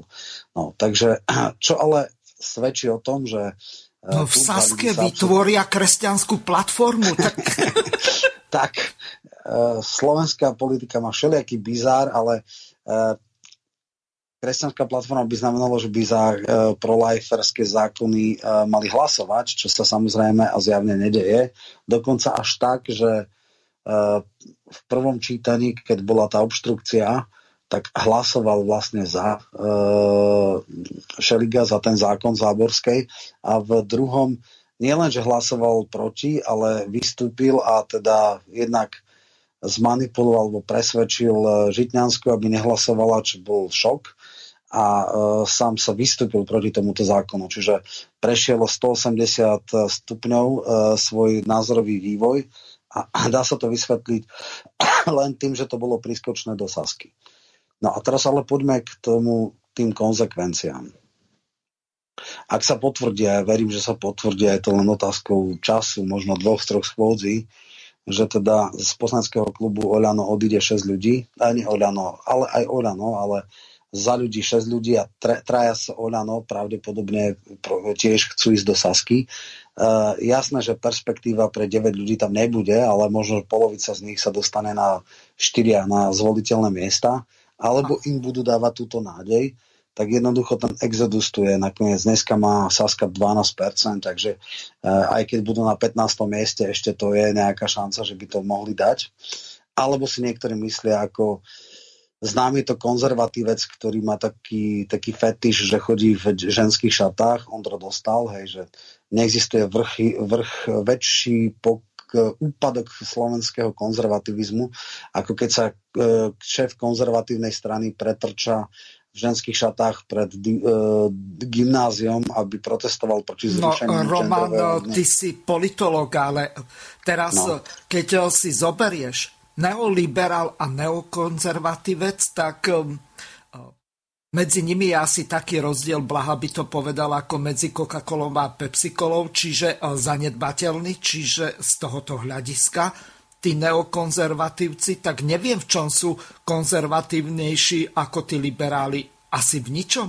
Alebo no, môžem nie, sa? Podľa mňa Ondro dostali absolútna karikatúra e, konzervatívca a samozrejme v OKS boli niektorí ako Petr Zajac a dokonca no, Osusky nakoniec tiež skončil v Saske, mm. ale oni boli ako, že, vydávali sa za proliferov a podobne. Dneska v rámci kariéry prešli na presný opak. Hej. To je niečo podobné ako Eh, Jaro Náde z Zurivého smeráka, prvého podržtašku Glvača sa stará najväčší antismerák. Hej. V 19 rokoch vstúpil do Smeru a e, potom sa snažil do KDH, tam ho nechceli, lebo mali elementárny cit, že to je ťažký křivák no tak skončil medzi najväčšími eh, morálnymi kalikami Voľano. Tak e, v tomto zmysle nastáva takýto posun a áno, je ale celkom možné, že o niekoľko schôdzi alebo mesiacov už nebude také niečo, že Matovič kontroluje väčšinu, ale v horšom prípade bude mať 75, čo nie je väčšina. V lepšom prípade bude mať 72, ak aj tí ľudia z Hoľana prídu a Sulik bude blokovať jeho väčšinu. To znamená, tie nehorázne úrážky, tie ponižovania si bude musieť nejakým spôsobom rozmyslieť pretože môže vzniknúť taká situácia, že mu môžu povedať, e, ale Gorko, ty nemáš bez nás väčšinu. Ty nemôžeš povedať, nepáči sa ti, pál preč. Jednoducho toto môže mať oveľa väčší vplyv na budúcu koalíciu, respektíve na vývoj súčasnej koalície a za istých okolností môže viesť aj k tomu, čo dneska začali vyzývať, k zmene lídra. Samozrejme, keď tak špekulujeme, kto by to mohol byť, tak z klubu Olano sú teoreticky traja ľudia, ktorí by to mohli byť. Jeden je Jaronáč, druhý je Domovník Udaj a tretí je Gabor Grendel. Myslím si, že Grendel je jediný z nich, ktorý povedzme, že zaslúži istý rešpekt v tom zmysle, že áno, bol pobočníkom Lipšica, ale nikdy neprechádzal z jednej krajnosti do druhej, nikdy nebol smerák a teraz je antismerák.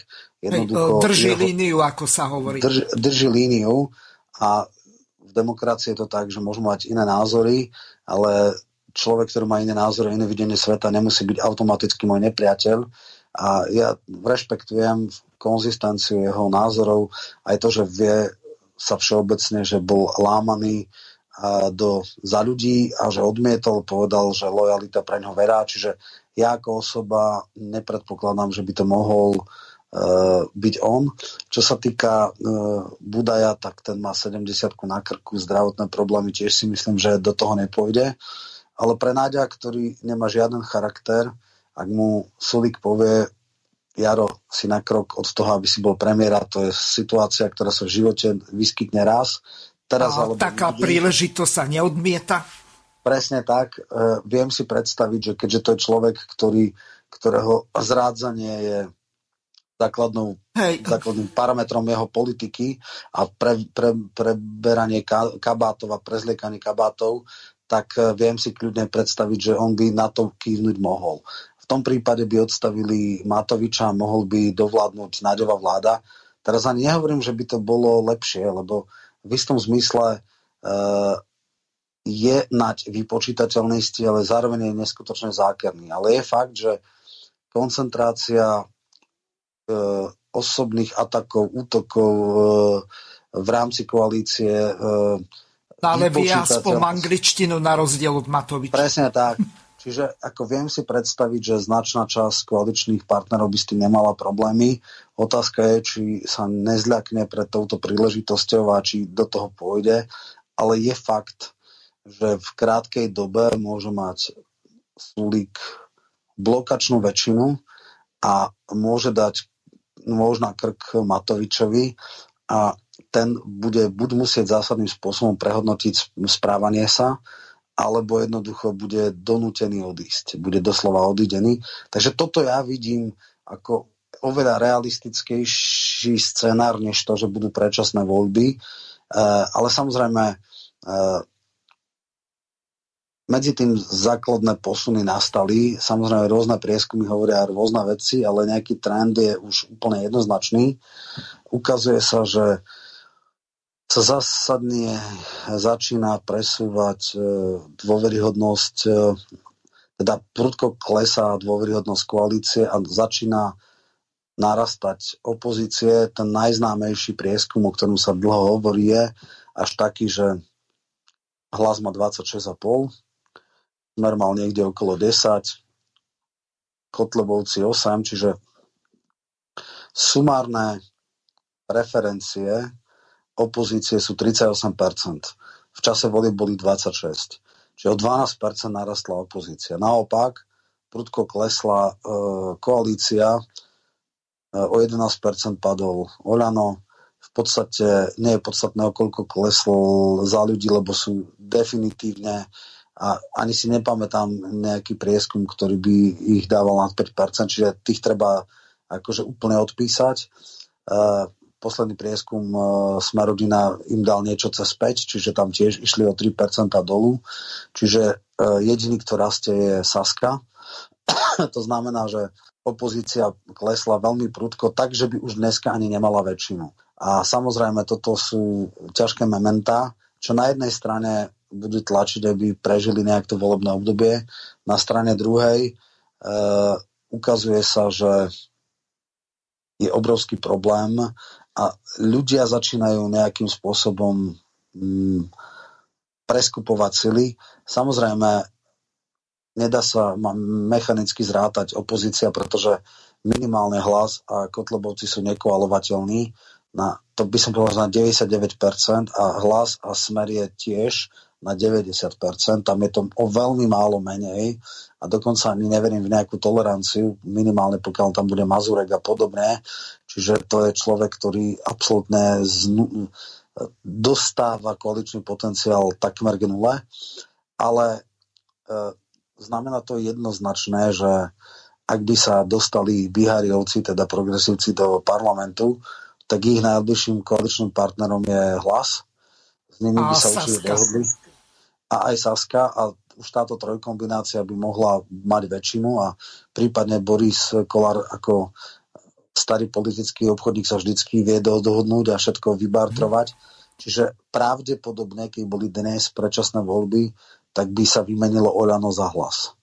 Čo by samozrejme viedlo k tomu, že by na čele vlády bol síce liberál, ale bol by vypočítateľný, príčetný rozumne, nemuseli by sme sa za neho hambiť, ovládajúci angličtinu a nerobiac si takéto šialenosti, aké tu predvádza. Takisto polarizácia spoločnosti bola nižšia. Určite pre mnohých by to nebola žiadna vláda snov, ale nebola by to táto nekončiaca sa katastrofa. Ale hovorím, to sú všetko veci, ktoré E, sú len teoretické predpoklady. Na... Ja teda os- no, Nebude sa ja... náhodou za týchto okolností meniť aj slovenská zástava, že nebude už trikolora, ale červená, modrá, biela a rúžová? Uh... že by bola dúhová. ako Vyhariova s uh, Pelem by s tým nemali problém. Myslím, že aj Sulino by sa dal.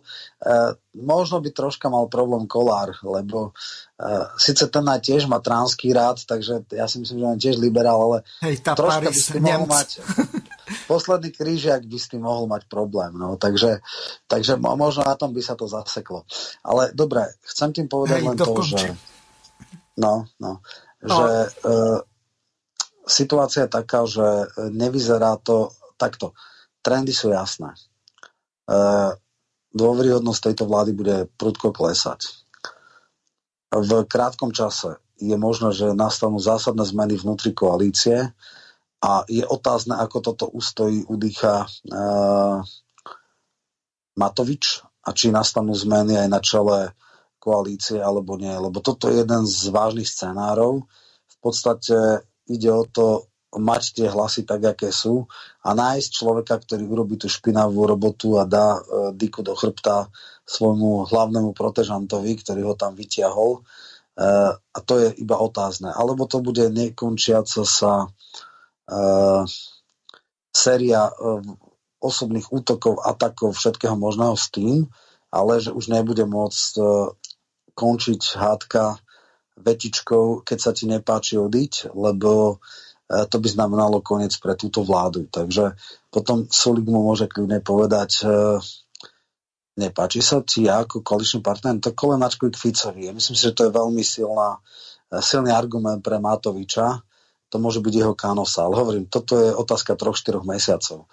Uvidíme, či sa vôbec spustí referendum, ale ešte raz, ak sa aj spustí, šance, že referendum sa dosiahnu predčasné voľby sa limitne blíži nule. Nehovoriac ale o tom, že samozrejme zmysel to môže mať, aj keď sa voľby nedo, uh, nepodarí vyvolať, lebo všetko okolo toho, tá atmosféra jednoducho uh, bude veľmi silne nastavať zrkadlo tejto vláde. Roman, ja tu mám pripravenú ďalšiu ukážku, kde Robert Fico hovorí o núdzovom stave a o predložení e, návrhu na odvolanie celej vlády. Je to trošku dlhšia ukážka, tak aspoň si chvíľu oddychneš. A necháva Sulíka, aby rozprával tie svoje kritické pripomienky, pretože na konci dňa si Matovič urobil, čo chcel dnes aj predložil núdzový stav, aj obmedzil základné práva ľudí a si ešte robí doslova do písmena srandu z ľudí, pokiaľ ide o spomínané reštaurácie, fitness centra alebo možno kultúrne ustanovizne. Na druhej strane je spokojný aj Sulík, nevieme, či je na dovolenke, asi je na dovolenke, hoci to je čudné, že v núdzovom stave je podpredseda vlády na dovolenke, lebo ten sa môže tváriť, že on je v podstate akási opozícia vo vnútri tejto vládnej koalície a že on má iný názor a teraz si píše statusy a robí možno nejaké rozhovory s novinármi, aký on má iný názor, aký on je dôležitý alebo nedôležitý. Politicky a veľmi jasne vám teraz odkazujem. Keby normálne fungovala táto vláda, predseda vlády Igor Matovič musí odvolať Sulíka z funkcie. Keby normálne fungovala vláda, vládna koalícia, Sulik sám musí podať demisiu, pretože nie je možné, aby dve dôležité strany v rámci vládnej koalície takto otravovali verejnosť a hrali túto nezmyselnú hru. Matovič veľmi dobre vie, že pokiaľ ide o Sulika, nikdy z tejto vlády neodíde, lebo Sulik má historickú skúsenosť a majú z roku 2012, alebo teda 11, to bol koniec roka 2011, kedy povalil vlastnú vládu Iverke Radičovi. On to nikdy neurobí. On sa radšej nechá urážať Matovičom, on bude spokojný, lebo si môže písať svoje statusy a Matovič bude spokojný, preto si robí, čo chce. Je to obyčajná hra, tejto hre sa dnes nedá veriť. Vážené dámy a páni, nebudem preháňať, ani nemám dôvod, pretože viete, ako sa vyvíja slovenská politická scéna. Na nás sa obracajú doslova tisíce ľudí. Už môžem hovoriť o tisícoch ľudí. A nám pripomínajú a hovoria, že v tejto dobe nestačí byť iba opozíciou. My si myslíme, že v rámci možnosti ako opozícia sa správame profesionálne, využívame všetky legitímne prostriedky, obraciame sa na ústavný súd a sme úspešní. Píšeme otvorené listy pani prezidentke, ktorá ignoruje ústavu Slovenskej republiky. Pripomíname všetky prešlapy, ktoré sa tu dejú. Ak vidíme, že na testoch firma blízka Matovičovi a Sulíkovi zarobila viac ako 10 miliónov eur, tak kladieme otázku, čo sa pre Boha deje. Ako je možné, že všetci sme ticho a nikto nič v tejto situácii nehovorí. Robíme to, čo máme robiť. Aj preto je ten súboj Matoviča Sulík smiešný a trápny, lebo ich firma, ku ktorej majú absolútne blízko, zarobila takéto obrovské peniaze a táto firma pokračuje v ďalších nákupoch zdravotníckých pomôcok do budúcnosti. Rovnako sme si povedali v smere, že teda dobre, ak ľudia od nás chcú, aby sme robili profesionálnu opozičnú politiku, tak ideme ďalej a ponúkame vlastné riešenia. Vždy, keď je niečo, čo vláda robí a nerobí to dobre, my povieme, ako by sme to robili, keby sme boli pri moci. Lebo máme na to právo. 12 rokoch účasti vo vládnej koalícii, vo vláde, máme právo povedať, ako by sme to robili. Najnovší hit, ktorý tu dnes je, a to hovorím v tom dobrom slova zmysle, je schôdza na odvolávanie e, predsedu vlády. V tomto prípade my smerujeme návrh na odvolanie voči celej vláde. V tomto prípade vyšlo vyslovene nedôvery vláde Slovenskej republiky Nešlo by o vyslovene nedôvery Igorovi Matovičovi, hoci v tomto prípade je to to isté, pretože prípadný pád Igora Matoviča znamená pád celej vlády. Znovu pripomínam, že máme na stole 26 podpisov. Všetci poslanci za smer sociálnu demokraciu tento návrh podpísali. Z dôvodov, ktorému alebo nerozumiem týmto dôvodom, nám odmietajú podpísať tento návrh e, nezávislí poslanci, odídenci zo Smeru sociálna demokracia, ktorí sú sústredení okolo Petra Pelegriniho. Zajtra je schôdza Národnej rady. Ja sa opäť obrátim na týchto nezávislých poslancov, aby sa pridali k tomuto návrhu, ale budem veľmi úprimný a teraz sa obráciam ku každému jednému občanovi Slovenskej republiky, ktorý si želá túto schôdzu. Ako skúsený politik po 30 rokoch vám presne poviem, ako to bude vyzerať. My tú schôdzu zvoláme. Ja verím, že presvedčím Pelegriniho aj ďalších. Budete svetkami možno dvoj, trojdňovej špiny v parlamente. Budete svetkami útokov, kriminalizácie, nadávania. My budeme samozrejme argumentovať dôvodmi, prečo má táto vláda odísť, lebo kradne pri nákupe zdravotníckých pomôcok. Budeme hovoriť o tom, že nezvláda absolútne verejné financie, rozvracia sociálny právny štát, demokraciu nezvláda vôbec všetky opatrenia, ktoré treba robiť v boji proti pandémii. Ale viete, aká bude odpoveď? Viete, ako tá schôdza bude vyzerať? A rovnako každému jednému občanovi Slovenskej republiky, ktorý pozerá túto tlačovú konferenciu, oznamujem, nikdy sa nám nepodarí, nikdy sa nám nepodarí na schôdzi Národnej rady odvolať alebo povaliť vládu Igora Matoviča, lebo majú 95 poslancov majú ústavnú väčšinu v Národnej rade Slovenskej republiky. A môže sa Sulík nadrapovať, koľko chce. Kšefty s Matovičom pri nákupe zdravotníckého materiálu cez Trnavskú firmu sú mu stokrát zácnejšie a cennejšie ako od tejto vládnej koalície. A naviac si to už nemôže dovoliť, pretože raz to urobil v roku 2011. My to urobíme, lebo ľudia to od nás chcú. Pôjdeme do parlamentu a budeme sa za ľudí byť. A budeme sa byť a bude to jednoducho z našej strany profesionálne, také, aké to má byť. Ale vy viete, aká príde odpoveď. Lebo vieme, kto stojí proti súčasnej opozícii na druhej strane. A preto využívam túto príležitosť, dámy a páni, aby som eh, posunul tému ďalej. Takže Roman, ako ju vlastne Robert Fico teraz eh, posunul ďalej, to potrebuje eh, celé cisterny eh, fekálnych eh, vozov vyliať na seba, alebo zo strany eh, takých poslancov, ako je Romana Tabák, alebo povedzme aj Jozef Pročko a ďalší, sa tak volá. No. Jasné. Čiže za týchto okolností je to vlastne ako možné, veď Fico ide rovno pod odkvap s prudko tečúcou vodou špinavou na jeho hlavu. No to bude navzájom, to bude vzájomné. Oni budú vyťahovať všetky špinavosti. Uh, je fakt, že mal vystúpenie, kde si urobil takú tú schému, uh, takú tú chobotnicu, ktorú teda ukázal presne mena, prepojenie, tá, tá Lambda, tá trnavská firma. A budú sa ohadzovať špinou obaja. Ako pravdu povediac, to, čo pustí tabak, to je fakt akože pre choromyselných, to každé jej vystúpenie je ťažko kontraproduktívne pre Uh, Oľano iba ukazuje extrémnu intelektuálnu úbohosť tohto klubu. Ježo Pročko to, ale áno, jasné, že uh, bude stále fičať uh, ten zásadný argument lebo Fico, lebo Fico, lebo Fico a zlodeji a teda budú sa, bude to, ako není to nejakým spôsobom uh, zaujímavé takéto schôdze, lebo to je len hádzanie špiny po sebe. Uh, jedný druhým skutočne nemajú čo vyčítať.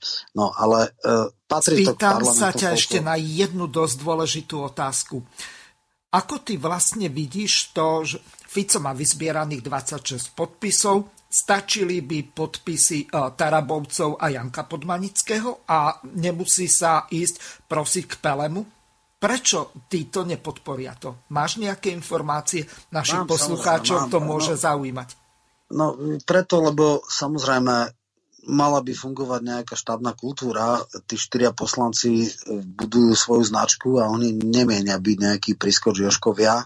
To znamená, že e, zmysel má ísť aj do takýchto vecí, ktoré samozrejme neskončia nikdy odvolaním, ale keď bude jednotná celá opozícia, keď bude to mať štábnu kultúru, keď sa pred uh, iniciatívou spolu spoja, dohodnú si, dohodnú si, kto bude vystupovať, kto bude mať zásadný návrh. A vieme, že uh, keď prvýkrát odvolávaný uh, Matoviča, tak tú hlavnú uh, obžalobu viedol Blanára bola to čistá katastrofa. To sa nedalo počúvať, to bolo nudné, to Hej. bolo rozvláčné, to, bolo, to nemalo drive. A nebolo to argumenty... faktograficky potvr- podporené, to znamená, ako keby čítal niekde, čo Bulvar napísal, alebo no, akékoľvek jasné. noviny Ale bez tie, akejkoľvek tie... relevantnosti. Tak tie, tie uh, argumenty boli všeobecne známe, ako, ako ne, nehovorme alebo nerobme si ilúzie, že pri odvolávaní vlády alebo hodziakého ministra sú len striktné e, e akože potvrdené a nevyvrátiteľné argumenty. Jednoducho 90% argumentov je vždycky politických. Čiže ide o to, samozrejme, na jednej strane je tu stigma, že e, keby sa spojili s Kotlebovcami, okamžite začnú dávať nálepky. Aj preto napríklad ten, tá demonstrácia nebude spolu tam, kde sú Kotlebovci, ale bude pri soche e, Dubčeka, čiže ten dištanc si smer od Kotlebovcov stále drží. Na druhej strane e, Pellegrini nie je schopný a robí to, e, by som povedal, veľmi premyslene, byť nejaký prískoč Joško, to znamená žiada nejakú zásadnú politickú kultúru, rozdelenie tých argumentov, dohodnutie. Toto by normálne, keď boli normálne vzťahy, bolo samozrejme, ale silné osobné averzie medzi Ficom a Pelegrinim sú stále a preto to znemožňuje štandardnú spoluprácu opozičných uh, subjektov a preto je aj uh, hlas zdržanlivý voči takýmto iniciatívam. Čiže ja si myslím, že vecne tam ani nie je až taký problém ale, ale jednoducho štýl je veľa. Aj. E, takisto v podstate, možno je to aj také vrátenie, lebo tuším, že prvýkrát návrh na odvolanie dal bez konzultácií Pellegrini a v podstate Fico samozrejme bol v ťažkej situácii, musel pridať ale bola tam obrovská diskusia o tom, že kto bude mať ten hlavný návrh, tak vyblokovali sa ani Fico, ani Pellegrini. Nakoniec ako kompromis išiel Blanár a nebolo to celkom šťastné. No, takže no, v podstate... Dobre, len skúsme si to zobrať. Keď porovnávam výrečnosť a logiku napríklad Ľuba Blahu, tak Blanár ďaleko ťaha za kratší koniec. Prečo? No, Nedajú si tam lepších ľudí, veď nie Ale je to až tak mohli... zle Presne smere. tak, presne tak. Ja neviem, no vtedy e, samozrejme Blanár bol kádrová rezerva na podpredsedu parlamentu, mal sa zviditeľniť. V tom čase tuším ešte nebol ani snem, tak e, e, vlastne Blanár bol jediný podpredseda, ktorý ostal pri Ficovi a vlastne mm, Luboš Blaha, neviem, či vtedy už vstúpil vôbec do smeru, takže aj tieto argumenty zrejme hrali nejaké, nejaké tieto a Blanár veľmi teda je dneska zrejme na vrchole politického Uh, lebo ďalej ako podpredseda parlamentu už nepôjde. On nebude podľa mňa nikdy predsedom strany a neviem, či niekedy do exekutívy pôjde, ale, ale uh, vlastne to bola odmena za vernosť. On ostal jediný zo šiestich podpredsedov verný Ficovi. A nie je to vždycky šťastné, lebo v politike nemá byť vernosť najväčšou e, najväčším argumentom, ale schopnosti. No.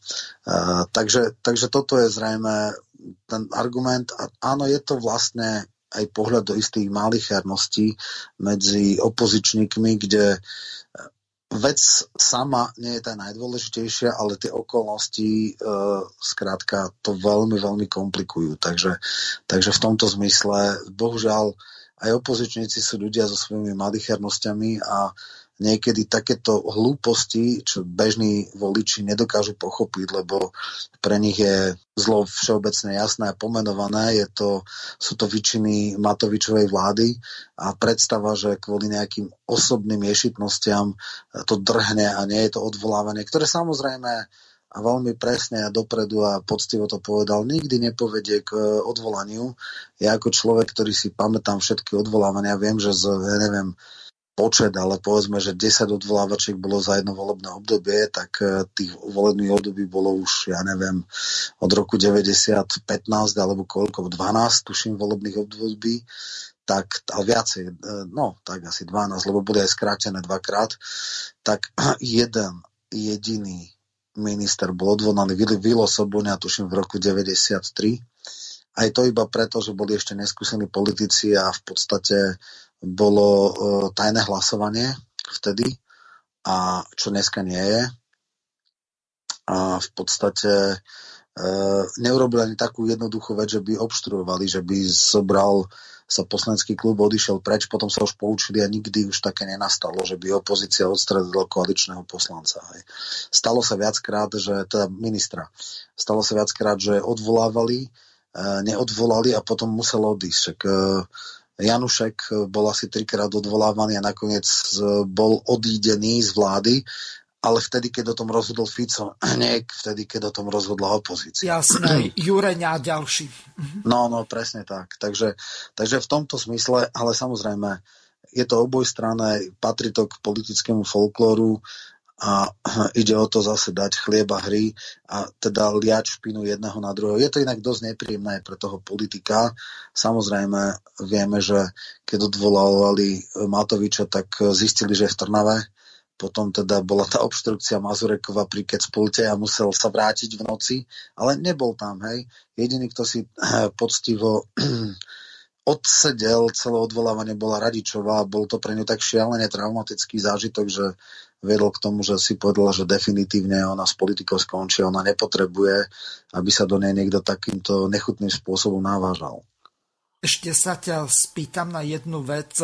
Zrejme si si všimol posledné Mazurekové vystúpenie, keď e, poslanec Žiak tam doniesol jeden taký akože billboard, alebo neviem čo, a transparent to bude asi lepšie, alebo banner, kde bolo napísané, že je urevaný nácek alebo niečo také. Potom sa na ňoho vrhol Suja, ten mu to vytrhol. Matovi, e, pardon, Mazurek e, sa snažil nejakým spôsobom, hoci on mal vtedy rečniť pri tom keď spulte, tak e, išiel k nemu a že údajne do neho sotila. Tak no to kde sa vlastne dostávame? Skús ešte toto komentovať. Jasné.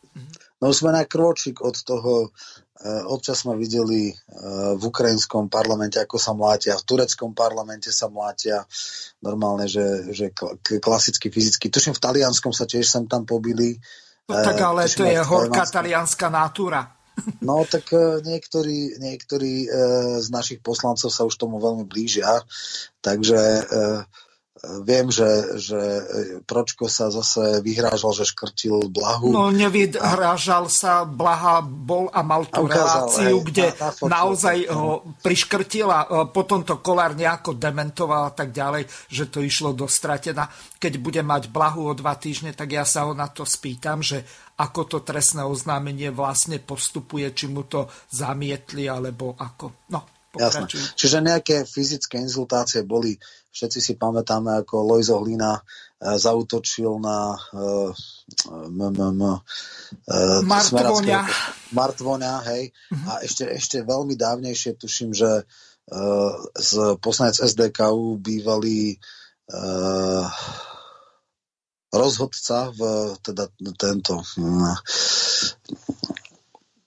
čo píska, jak sa volá, futbal, tak ten mal fyzickú inzultáciu s Andrášim, čiže ako keď si tak zoberieme, tak, tak tri alebo štyri fyzické inzultácie už e, na pôde parlamentu boli, takže neboli možno priamo v pléne, neboli, e, pamätáme si aj na to, že keď mal Lexa mm, prejav v parlamente, tak okolo Kecpultu bolo s transparentmi, ja neviem, 8 poslancov a, a hádzali mu tam do vody nejaké blbosti a podobné. Takže ako Pýtam sa ťa atmosféra. na jednu dôležitú vec. Možno, že si pamätáš na tú zmenu toho rokovacieho poriadku v Národnej rade za Danka, kde okrem horáliek zakázal aj billboardy alebo takéto banery ano. alebo transparenty. To akože padlo, alebo sa porušuje rokovací poriadok? To... Mne sa zdá, že prišla nejaká krátka novela, potom keď prišiel Kolár a tieto veci e, sa zrušili, e, takže už to nie je zakázané tieto názorné pomocky používať. Takže tam, tam to asi naše... Viem, že s veľkým, veľkým odporom to presadil Danko a potom si to teda dali, keď prišiel Matovič, lebo Aha. neviem, teraz síce ako koaličný by, by sa mu to hodilo, keby takto umlčoval opozíciu, takže t- myslím si, že bola nejaká krátka novela Rokovaku. Uh-huh. Dobre, ešte chceš niečo dokončiť, lebo tu mám pripravenú ďalšiu ukážku. Daj, daj ďalšiu, myslím, že toto sme vyčerpali túto Dobre, otázky. Matovič predstavil jeden z tých jeho jedenáctich splnených bodov a okomentoval to takýmto spôsobom. Takže prišiel čas plniť sluby a toto je jeden z tých 12, 11 slubov, o ktorých ľudia pred voľbami v ankete rozhodnito hlasovali. Príspevok pre mamičky 200 eur od 4. mesiaca tehotenstva pre pracujú pracujúce mamičky alebo študentky. Dnes som teda veľmi rád, že sú tu so mnou aj poslanci e, z nášho poslaneckého klubu, ktorí predkladajú tento návrh zákona, aby sme náš slub naplnili a bude ešte štedrejší, ako sme ľuďom slúbili, alebo tým tehotným mamičkám slúbili. Príspevok v budúcom roku nebude 200 eur, ale bude 236 eur a v prípade študentiek e, ten príspevok bude 200 eur. Je tam taký iný systém, e, lebo jeden je, jedno je iný zákon, cez ktorý tento príspevok musíme riešiť a študentky môžeme riešiť len teda formou štipendia v podstate v čase, keď sú tehotné, takže v prípade študentiek 200 eur mesačne od 4. mesiaca tehotenstva až do nástupu na materskú dovolenku. V prípade pracujúcich e, matiek, alebo teda matiek, ktoré sú nemocensky poistené, 236 eur od 4. mesiaca tehotenstva až po nástup na materskú dovolenku. Cieľ tohto príspevku je samozrejme podať pomocnú ruku matke, lebo veľakrát nemôže pracovať s takým nasadením, alebo nemôže chodiť už na nočné smeny, nemôže ťahať preščasy, môže byť v zlej ekonomickej situácii, ich rodina môž, možno aj na základe týchto pár korún alebo eur, ktoré dostanú od štátneho rozpočtu do svojho rodinného rozpočtu, sa môže x matiek, bodaj by ich bolo čo najviac, rozhodnúť, že, že predsa aj skúsia uh, to dieťa uh, vychovať, donosiť, teda porodiť a následne vychovať. Čo sa týka celkového počtu, my predpokladáme, že tých tehotných mamičiek, ktorí ktoré využijú tento tehotenský príspevok, bude viac ako 41 tisíc. Chcem aj oceniť vládu Slovenskej republiky, že vyčlenila v štátnom rozpočte na to peniaze. Bude to okolo 50 miliónov eur, čiže už sa myslí na, v rozpočte aj na túto dávku, alebo tento tehotenský príspevok. Teda vieme, že Slovensko sa nachádza v veľmi ťažkej situácii, či už finančnej a bojujeme dennodenne s covidom, bojujeme dennodenne s korupciou, ktorú na Slovensku nám zanechala bývalá vláda, tak vieme v týchto ťažkých časoch nájsť financie na to, aby sme pomohli konkrétne ľuďom, aby tie konkrétne peniažky, ktoré si tieto mamičky zaslúžia, aby im prišli a aby im pomohli v rodinných rozpočtoch. Je to taký taký podnet a také povzbudenie pre mnohé rodiny, aby našli odvahu a prijali ďalšie dieťatko a pre mnohé ženy, aby sa otvorili materstvu. E, je zrejme z mnohých prieskumov, že e, častokrát rodiny aj chcú mať viacej detí, než reálne majú, ale necítia sa na to v kondícii v tej sociálnej, finančnej. Máme problémy s dostupným bývaním, máme problémy s tým, že každé dieťa znamená radikálne zniženie rodinného rozpočtu. A s týmto vlastne každá tá žena sa stretáva, e, keď sa rozhoduje, koľko bude mať detí. Takže veľmi sa teším, že, že práve tento tehotenský príspevok e, pomôže vytvoriť možno taký väčší komfort a také väčšie zabezpečenie počas obdobia tehotenstva. A je to tiež veľmi dôležité aj z hľadiska tej demografickej situácii, keďže e, podobne ako mnoho iných krajín v Európe čelíme tomu, že nám narastá podiel ľudí v dôchodkovom veku a máme nízku pôrodnosť. Takže ja sa veľmi teším a verím, že tento príspevok pomôže mnohým rodinám na Slovensku a, a povzbudí a mnohé, mnohé ženy k tomu, aby sa na to materstvo tešili a aby si ho mohli naozaj užiť. Plníme ešte jednu vec, na ktorú doteraz každá vláda zabudala. Je to ako keby napravenie krivdy voči nemalej skupine tehotných študentiek, koncových ročníkov stredných škôl, vysokých škôl a doktorandského štúdia. Ja verím, že tento náš návrh bude tak ako v prvom čítaní prijatý jednohlasne a že pomôžeme všetkým ženám, ktoré sa rozhodnú mať takto detičky. Ďakujem. No Roman, Jasné. okomentuj no. to, ja budem mať uh, viacero otázok, lebo toto potrebujeme no. rozobrať dosť detailne. Takže no, najskôr jasné. tvoj prvý dojem z tohoto, okrem Môj toho, že je tam Matovič no, a krvavé oči. No. Nie, nie krvavé oči, akože v poriadku, však samozrejme Pragmaticky o tom, čo hovorili, tak, sme tak predsa za život a tak ďalej, no tak dobre. Áno, samozrejme, že každé zlepšenie je fajn, ale rozhodne toto, to je v podstate kozmetická zmena. Isté, že aj tých 230 eur je lepšie, ako bolo doteraz, keď bola nejaká nižšia podpora, ale e, veľmi dobré tam e, bol ten šialený kontext alebo kontrast, kedy e, prerieknúť sa povedala jedna poslankyňa, že najväčší problém je dost, e, nedostupnosť bývania. Ano. No vďaka 234 eurám sa dostupnosť bývania pre týchto ľudí e, nejakým spôsobom jo, Lenže nezmení. E, chudák kolár je momentálne ťažko zranený v nemocnici a nemôžu sa a, postaviť a. každý rok tých 25 tisíc, 100 tisíc bytov by mladým ano. rodinám šialene pomohlo ano. za, tieto, za toto volebné obdobie. No, no. Čiže ako vydáva toto takto smerácké vlády ani zdaleke neboli také sociálne, za aké sa vydávali. Uh, je tam veľa deficitov, možno by som ešte, aby som fakt uh, ocenil všetko, čo sa urobí aj dobré, spomenul, že sa odstránila tá diskriminácia tých žien, čo boli, tuším, ročníky 58 a 63 Áno, alebo 61, správne. kedy mali one, čiže bol to sľub, bol to dlh, ktorý uh, Richter nebol schopný vymazať, bol oprávnené kritizovaní. Teraz sa niektoré skrivodlivosti dali na, teda na pravú mieru alebo odstránili, čiže to je ako v poriadku, ja nemám Áno. problém toto oceniť a takisto aj toto je posun k lepšiemu, ale ako jemne povedané toľko rečí okolo takého niečoho, to nejak zásadným spôsobom nepomôže. Pomôže to trocha, každému, kto to dostane, určite to ocení, určite to netreba kritizovať, ale nie je to dostupnosť bývania, čo je oveľa väčší a vážnejší problém. Čiže, čiže toľko, toľko veľko rečí, rečí, že až myslím si, že to prešlo napriek politickým spektrom aj opozícia to podporila, čiže nebolo to nič kontroverzné a uh, ja toto za nejakú silnú politickú tému nepokladám. Len uh, takto. Uh, Teraz moje otázky na teba. Ten príspevok patrí tej matke alebo tomu nenarodenému dieťaťu. To znamená, tej matke povedzme nejaké ďalšie iné šaty, napríklad tie tehotenské, ktoré si musí viacere kupovať. To je jedna pochopiteľná vec.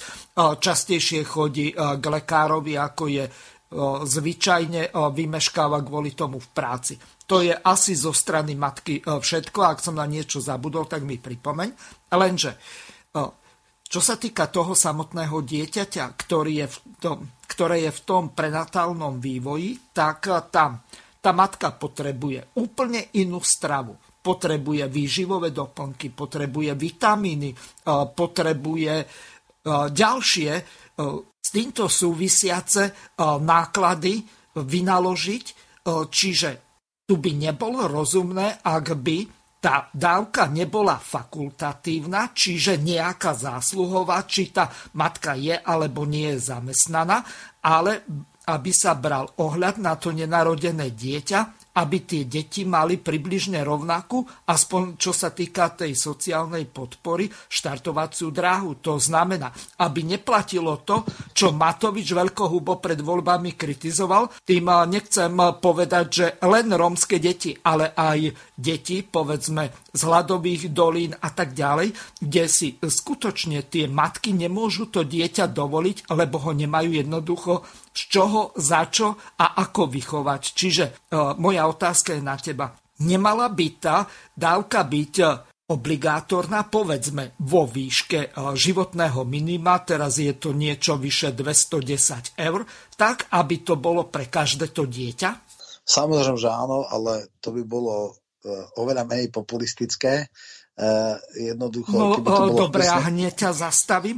Fico kričal po Matovičovi, že je cigánsky král, alebo ako keď bola tá schvaľovanie toho programového vyhlásenia vlády a tak ďalej. Čiže Matovič teraz si šlape po jazyku, robí presný opak. Mne to už prípada tak, ako keby to bol návrh Smeru alebo dokonca Kotlebovcov. Prečo dávať cigánkam a zvyšovať populáciu romského etnika na Slovensku a tak ďalej, alebo tých lúzerov, alebo ako by som tu nazval, socie, ktoré nepracujú, neplatia dane a tak ďalej?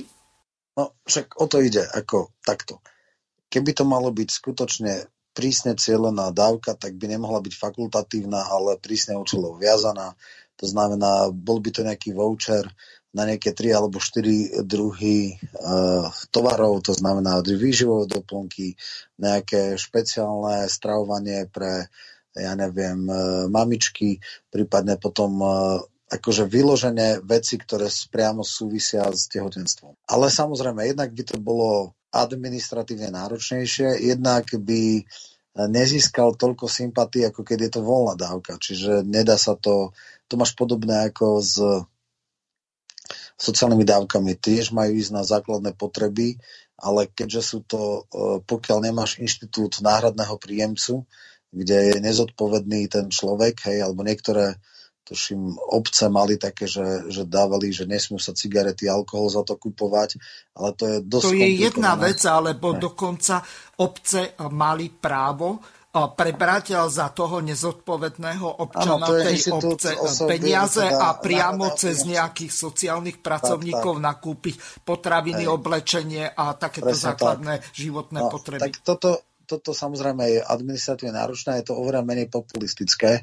Ak chcel získať body, tak keď to dal len tak, samozrejme, bude to sprevádzané takými tými floskulami, že verí v zodpovednosť ľudí, že on nie je tým, ktorý ich a priori neverí a že verí, že budú sa uh, správať slušne a zodpovedne.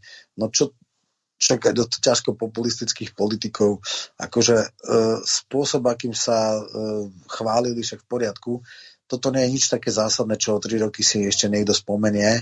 Uh, bude to len taká malá táto, ale potrebujú to nafúknuť, potrebujú to nejakým spôsobom prezentovať, ale keď sa zobere to, že zobrali 13. dôchodok a nahradili ho to zlomkovou dávkou a tie argumenty, ktoré Krajňák používali, absolútne neberem, tak akože to je tak na jednej strane jednej časti obyvateľstva vysoko zoberú, na druhej strane druhej oveľa užšej časti obyvateľstva, lebo tehotných žien je podstatne menej ako dôchodcov, niečo dajú viacej.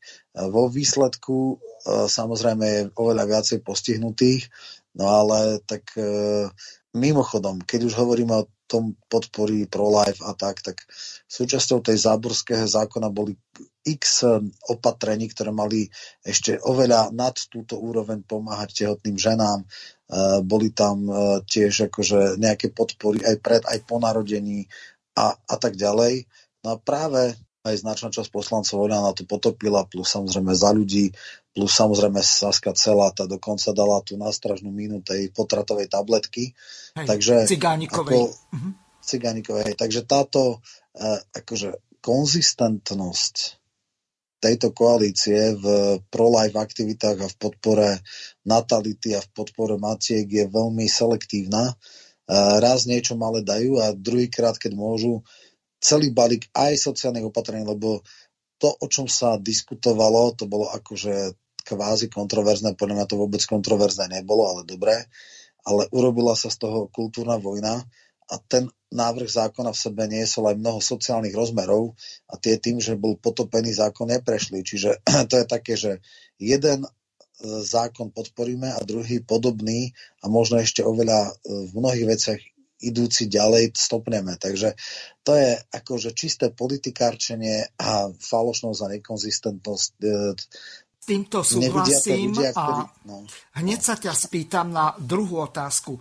Možno, že si spomínaš, ja pred voľbami som mal toho SNS-kára, ktorý, Zbiňovský sa volá, ktorý je proliferom a bojuje, bojuje za tieto práva a tak ďalej. Čiže ja som sa ho rovno spýtal, on neviem na koľkom mieste kandidoval, ale to nie je podstatné. Podstatné je toto. Spýtal som sa ho, že prečo SNSK nepresadzuje radikálne zvýšenie toho príspevku na každé dieťa. To znamená rodinné prídavky. E, použil som ten príklad, na ktorý si ty nepamätáš. E, moja sestra, keď chodila pred 25 rokmi alebo kedy na vysokú školu, e, tak pochádzala z troch detí a vtedy bolo 840 korún rodinné prídavky.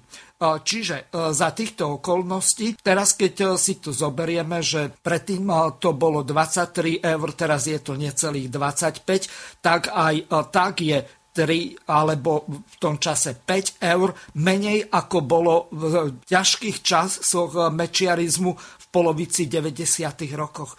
To znamená, prečo oni, keď chcú podporovať tie deti a nejaký ten demografický nárast, prečo radikálne nezvýšia tie rodinné prídavky. Nakoniec Danko to predložil, že sa to malo o 100% zvýšiť z 25 na 50 eur a zmietli to zo stola poslanci. Jasné.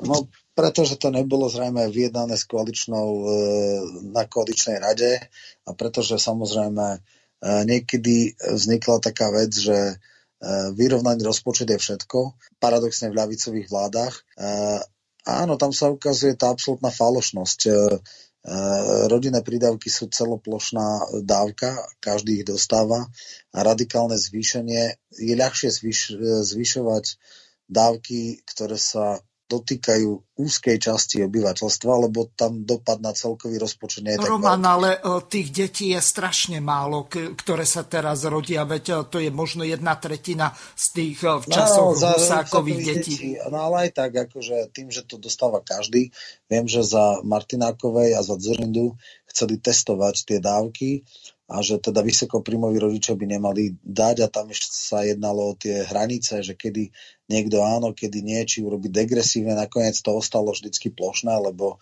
vždycky e, sa bálo, že sa chytia tá hranica, že ty ešte dostaneš, ty už nedostaneš.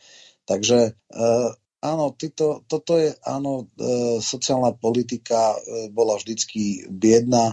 Podľa mňa, ja som jednoznačne za to, aby sa všetky dávky valorizovali o nejakým dvojkoeficientom inflácie a priemernej miest, nejaký mix týchto dvoch parametrov a jednoducho vôbec by sa neriešilo, nehandrkovalo v, v parlamente, čiže ak si vral, keď pred 25 rokmi bola v podstate 840 slovenských korún. Tak uh-huh. za ten čas uh, priemerná mzda išla niekde úplne inde, uh, inflácia takisto. Keby sme to dali, tak dneska by bolo možno trikrát takáto tá výška. Hej? A tam by to uh-huh. bolo, a každý rok by to išlo automaticky cez ten automat.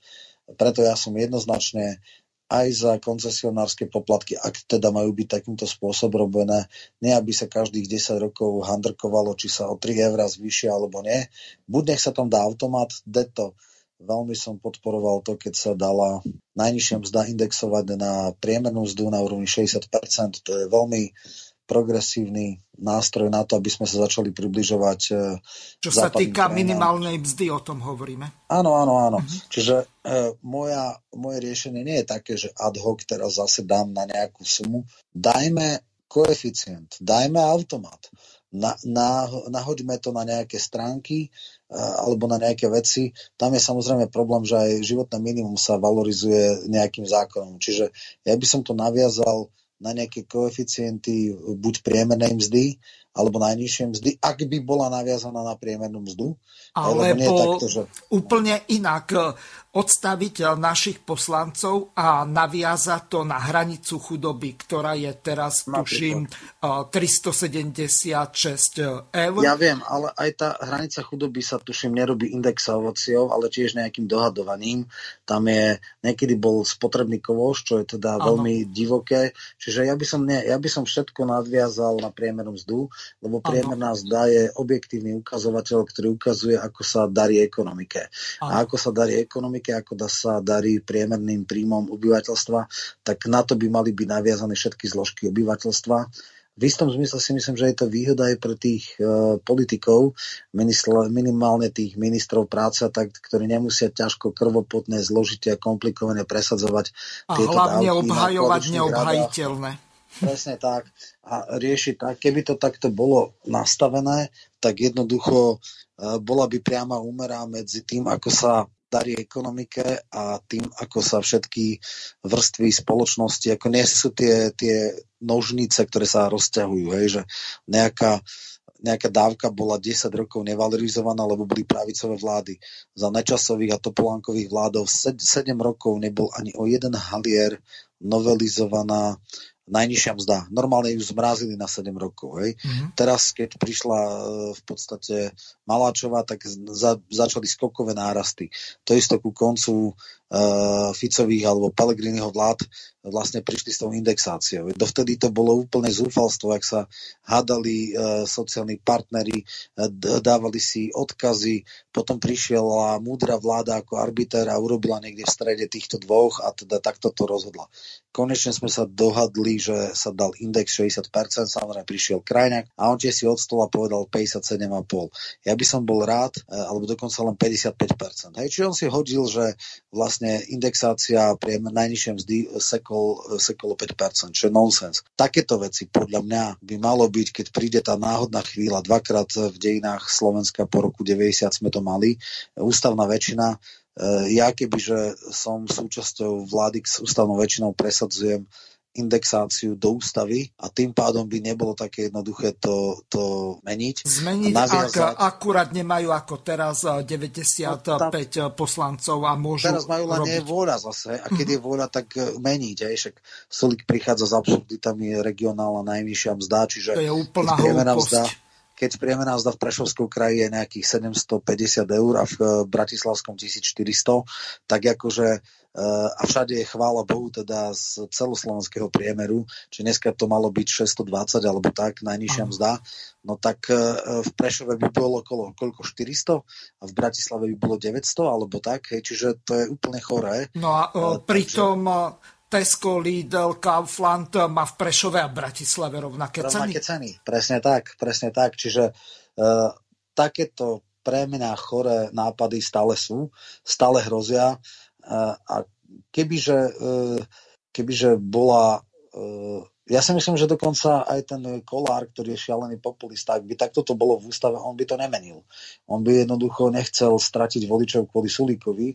Čiže keby sa raz našla taká väčšina, ktorá by toto zafixovala a naviazala uh, všetky tieto dávky na nejaký objektívny parameter, E, čo je podľa mňa rast e, mzdy, alebo rast, e, v, áno, rast miest v národnom hospodárstva, priemerný mzda, tak, tak by to bolo fajn.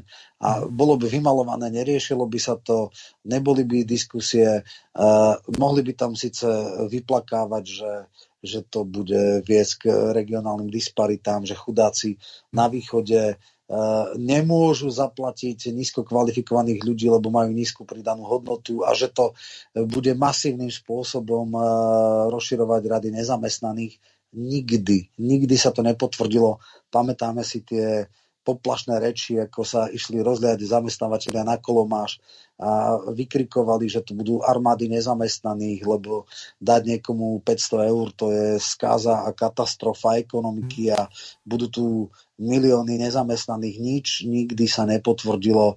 Nepotvrdilo sa, že vyššie mzdy budú znamenať masovú nezamestnanosť, čiže tieto poplašné správy sa ukázali ako absolútne liché, ako absolútne nepravdivé, ako vyložené klamstvá. A v tomto s tebou to... úplne súhlasím. Marian Moravčík preložil jeden článok od nejakého amerického miliardára, ktorý toto z hodovokolnosti vysvetlil, že keď sa zvyšovala minimálna mzda, napríklad v Spojených štátoch, tak tým pádom rástla kúp, kúpna sila obyvateľstva ekonomika rástla a takisto rástla aj zamestnanosť. Čiže toto je úplná hlúposť, toto je neobhajiteľné, ale chcel som sa ťa ešte spýtať na jednu vec. Mne písali možno 10, 12 a zo dvaja, traja mi volali poslucháči, že Miro, máš možnosť, poznáš poslancov osloviť za tento pr- druhý, tretí a už pomaly štvrtý štvrť rok, tak nedostali tí najchudobnejší tú potravinovú pomoc, ktorá sa za Pelegriniho vlády ešte v tuším, že vo februári alebo začiatkom marca dala tým ľuďom. To teraz, akože táto vláda sa na to úplne vykašľala, tak ja som oslovil asi 5 alebo 6 poslancov. Nakoniec Tomáš Taraba, dnes som sa s ním z hodovokolností o tomto rozprával, tak mi prislúbil, že keď Jan Pontificus Kalex prvý to odmietol urobiť alebo nerobi, a Blaha nemá na to silu, lebo že vraj to nie je jeho v kompetencii, lebo on nemá sociálne veci, ale Jano Richter, tak e, nakoniec e, Tomáš Taraba povedal, dobre, ja dám interpeláciu v tejto veci. A teraz otázka na teba. To znamená, že prečo ten Matovič, ktorý stále vykrikoval pred voľbami, že tých chudobných, e, hlavne Rómov, bude vychovávať bieda, špina a blato, tak prečo teraz, keď je pandémia, nedáva tie hygienické balíčky, prečo nedáva potravinové balíčky a ďalšie, lebo napriek tomu ceny rastú, a tí ľudia nemajú prácu, nemajú Jasne. príjmy v rodinách, sú v karanténe a tak ďalej. Čiže aspoň taká nejaká minimálna Jasne. pomoc, keď to išlo v karanténe za Peleho, prečo by to nešlo za krajniaka Matoviča? Však práve. No, vidím, že máme veľmi málo času, takže to bude asi už posledná uh, odpoveď. Uh, predovšetkým ja nerobím hovorcu Matoviča, e, pretože nikto mu nerobí hovorcu. Hej. Takého človeka nie. On robí sám sebe hovorcu hovorcu celej vlády. Prečo to urobí? No, lebo jednoducho má prístup k voličom použiť, zahodiť. E, získal z rómskych osad obrovské množstvo hlasov a okamžite zabudol. Prečo to robí krajňák, neviem. Boli už aj takéto pseudoplané argumenty, že tie potravinové a hygienické baličky vlastne ľudia urážajú, že ich stigmatizujú, že ukazujú, že vy ste chudobní, lebo ako inak by to nebolo jasné, že Vieš, ste chudobní. ale prečo mi tí ľudia volajú a píšu, to nechápem. No pretože oni to očakávajú. Oni teraz konečne začínajú chápať, že boli hrubým spôsobom oklamaní, zavedení, podvedení, zneužitý hlas. No ale uh, jednoducho cynizmus tejto vlády nemá hraníc. Uh, v podstate uh, posledný krížiak hovorí, že on je sociálny konzervatívec no ani sociálny, no konzervatívec teoreticky áno, ale e, v strane najbrutálnejšieho libertariána, tak to sú iné bizarnosti. Takže áno, toto je výraz absolútneho cynizmu tejto vlády a ja len dúfam a verím, že ľudia pochopia, že koho volili a druhýkrát to neurobia a skrátka e, budú korigovať svoje správanie. Takže toto je ďalšia z falošností e, tejto koalície je mi iba ľúto, že tí ľudia postihnutí, ktorí boli na tie balíčky odkázaní a zvyknutí, si to musia tak povedať vyžrať e, na vlastnej koži. No veď určite tak odrábajú si sociálne dávky tými 32 mm. hodinami nútených prác a nakoniec, keď aj túto minimálnu pomoc, ten balíček, čo ja viem, v hodnote 20-22 eur približne. Tak ja, ešte aj toto im Tak stopnú, ešte nie? ani toto im nedoprajú, takže to máme úplne asociálnu vládu. Tak, tak. V niektorých veciach celkom jednoznačne, takže áno. Roman, čas dnešnej relácie sa naplnil, mne už ostáva len veľmi pekne ti poďakovať, že si aj v dnešný deň si našiel čas, aby sme mohli túto reláciu náhrať na záznam. Takže ďakujem ti veľmi pekne a prajem vám veľa úspechov. Deň, keď sa táto relácia bude vysielať, to znamená 17. novembra, aby vás tam prišlo čo najviac a aby ste ukázali tomu Matovičovi a celej Matovičovej vláde, že ich máme pokrk. Ďakujem za pozornosť, ďakujem tebe za moderovanie a teším sa o mesiac znova. Do počutia. Do počutia. Vysielací čas dnešnej relácie veľmi rýchlo uplynul, tak sa s vami zo štúdia Banska Bystrica Juh lúči moderátor a zúkar Miroslav Hazucha, ktorý vás touto reláciou sprevádzal. Vážené poslucháčky a poslucháči, budeme veľmi radi, ak nám zachováte nielen priazeň, ale ak nám aj napíšete vaše podnety a návrhy na zlepšenie relácie lebo bez spätnej väzby nebudeme vedieť relácie zlepšovať, za čo vám vopred veľmi pekne ďakujem. Do počutia. Táto relácia vznikla za podpory dobrovoľných príspevkov našich poslucháčov. Ty, ty sa k ním môžeš pridať. Viac informácií nájdeš na www.slobodnyvysielac.sk Ďakujeme.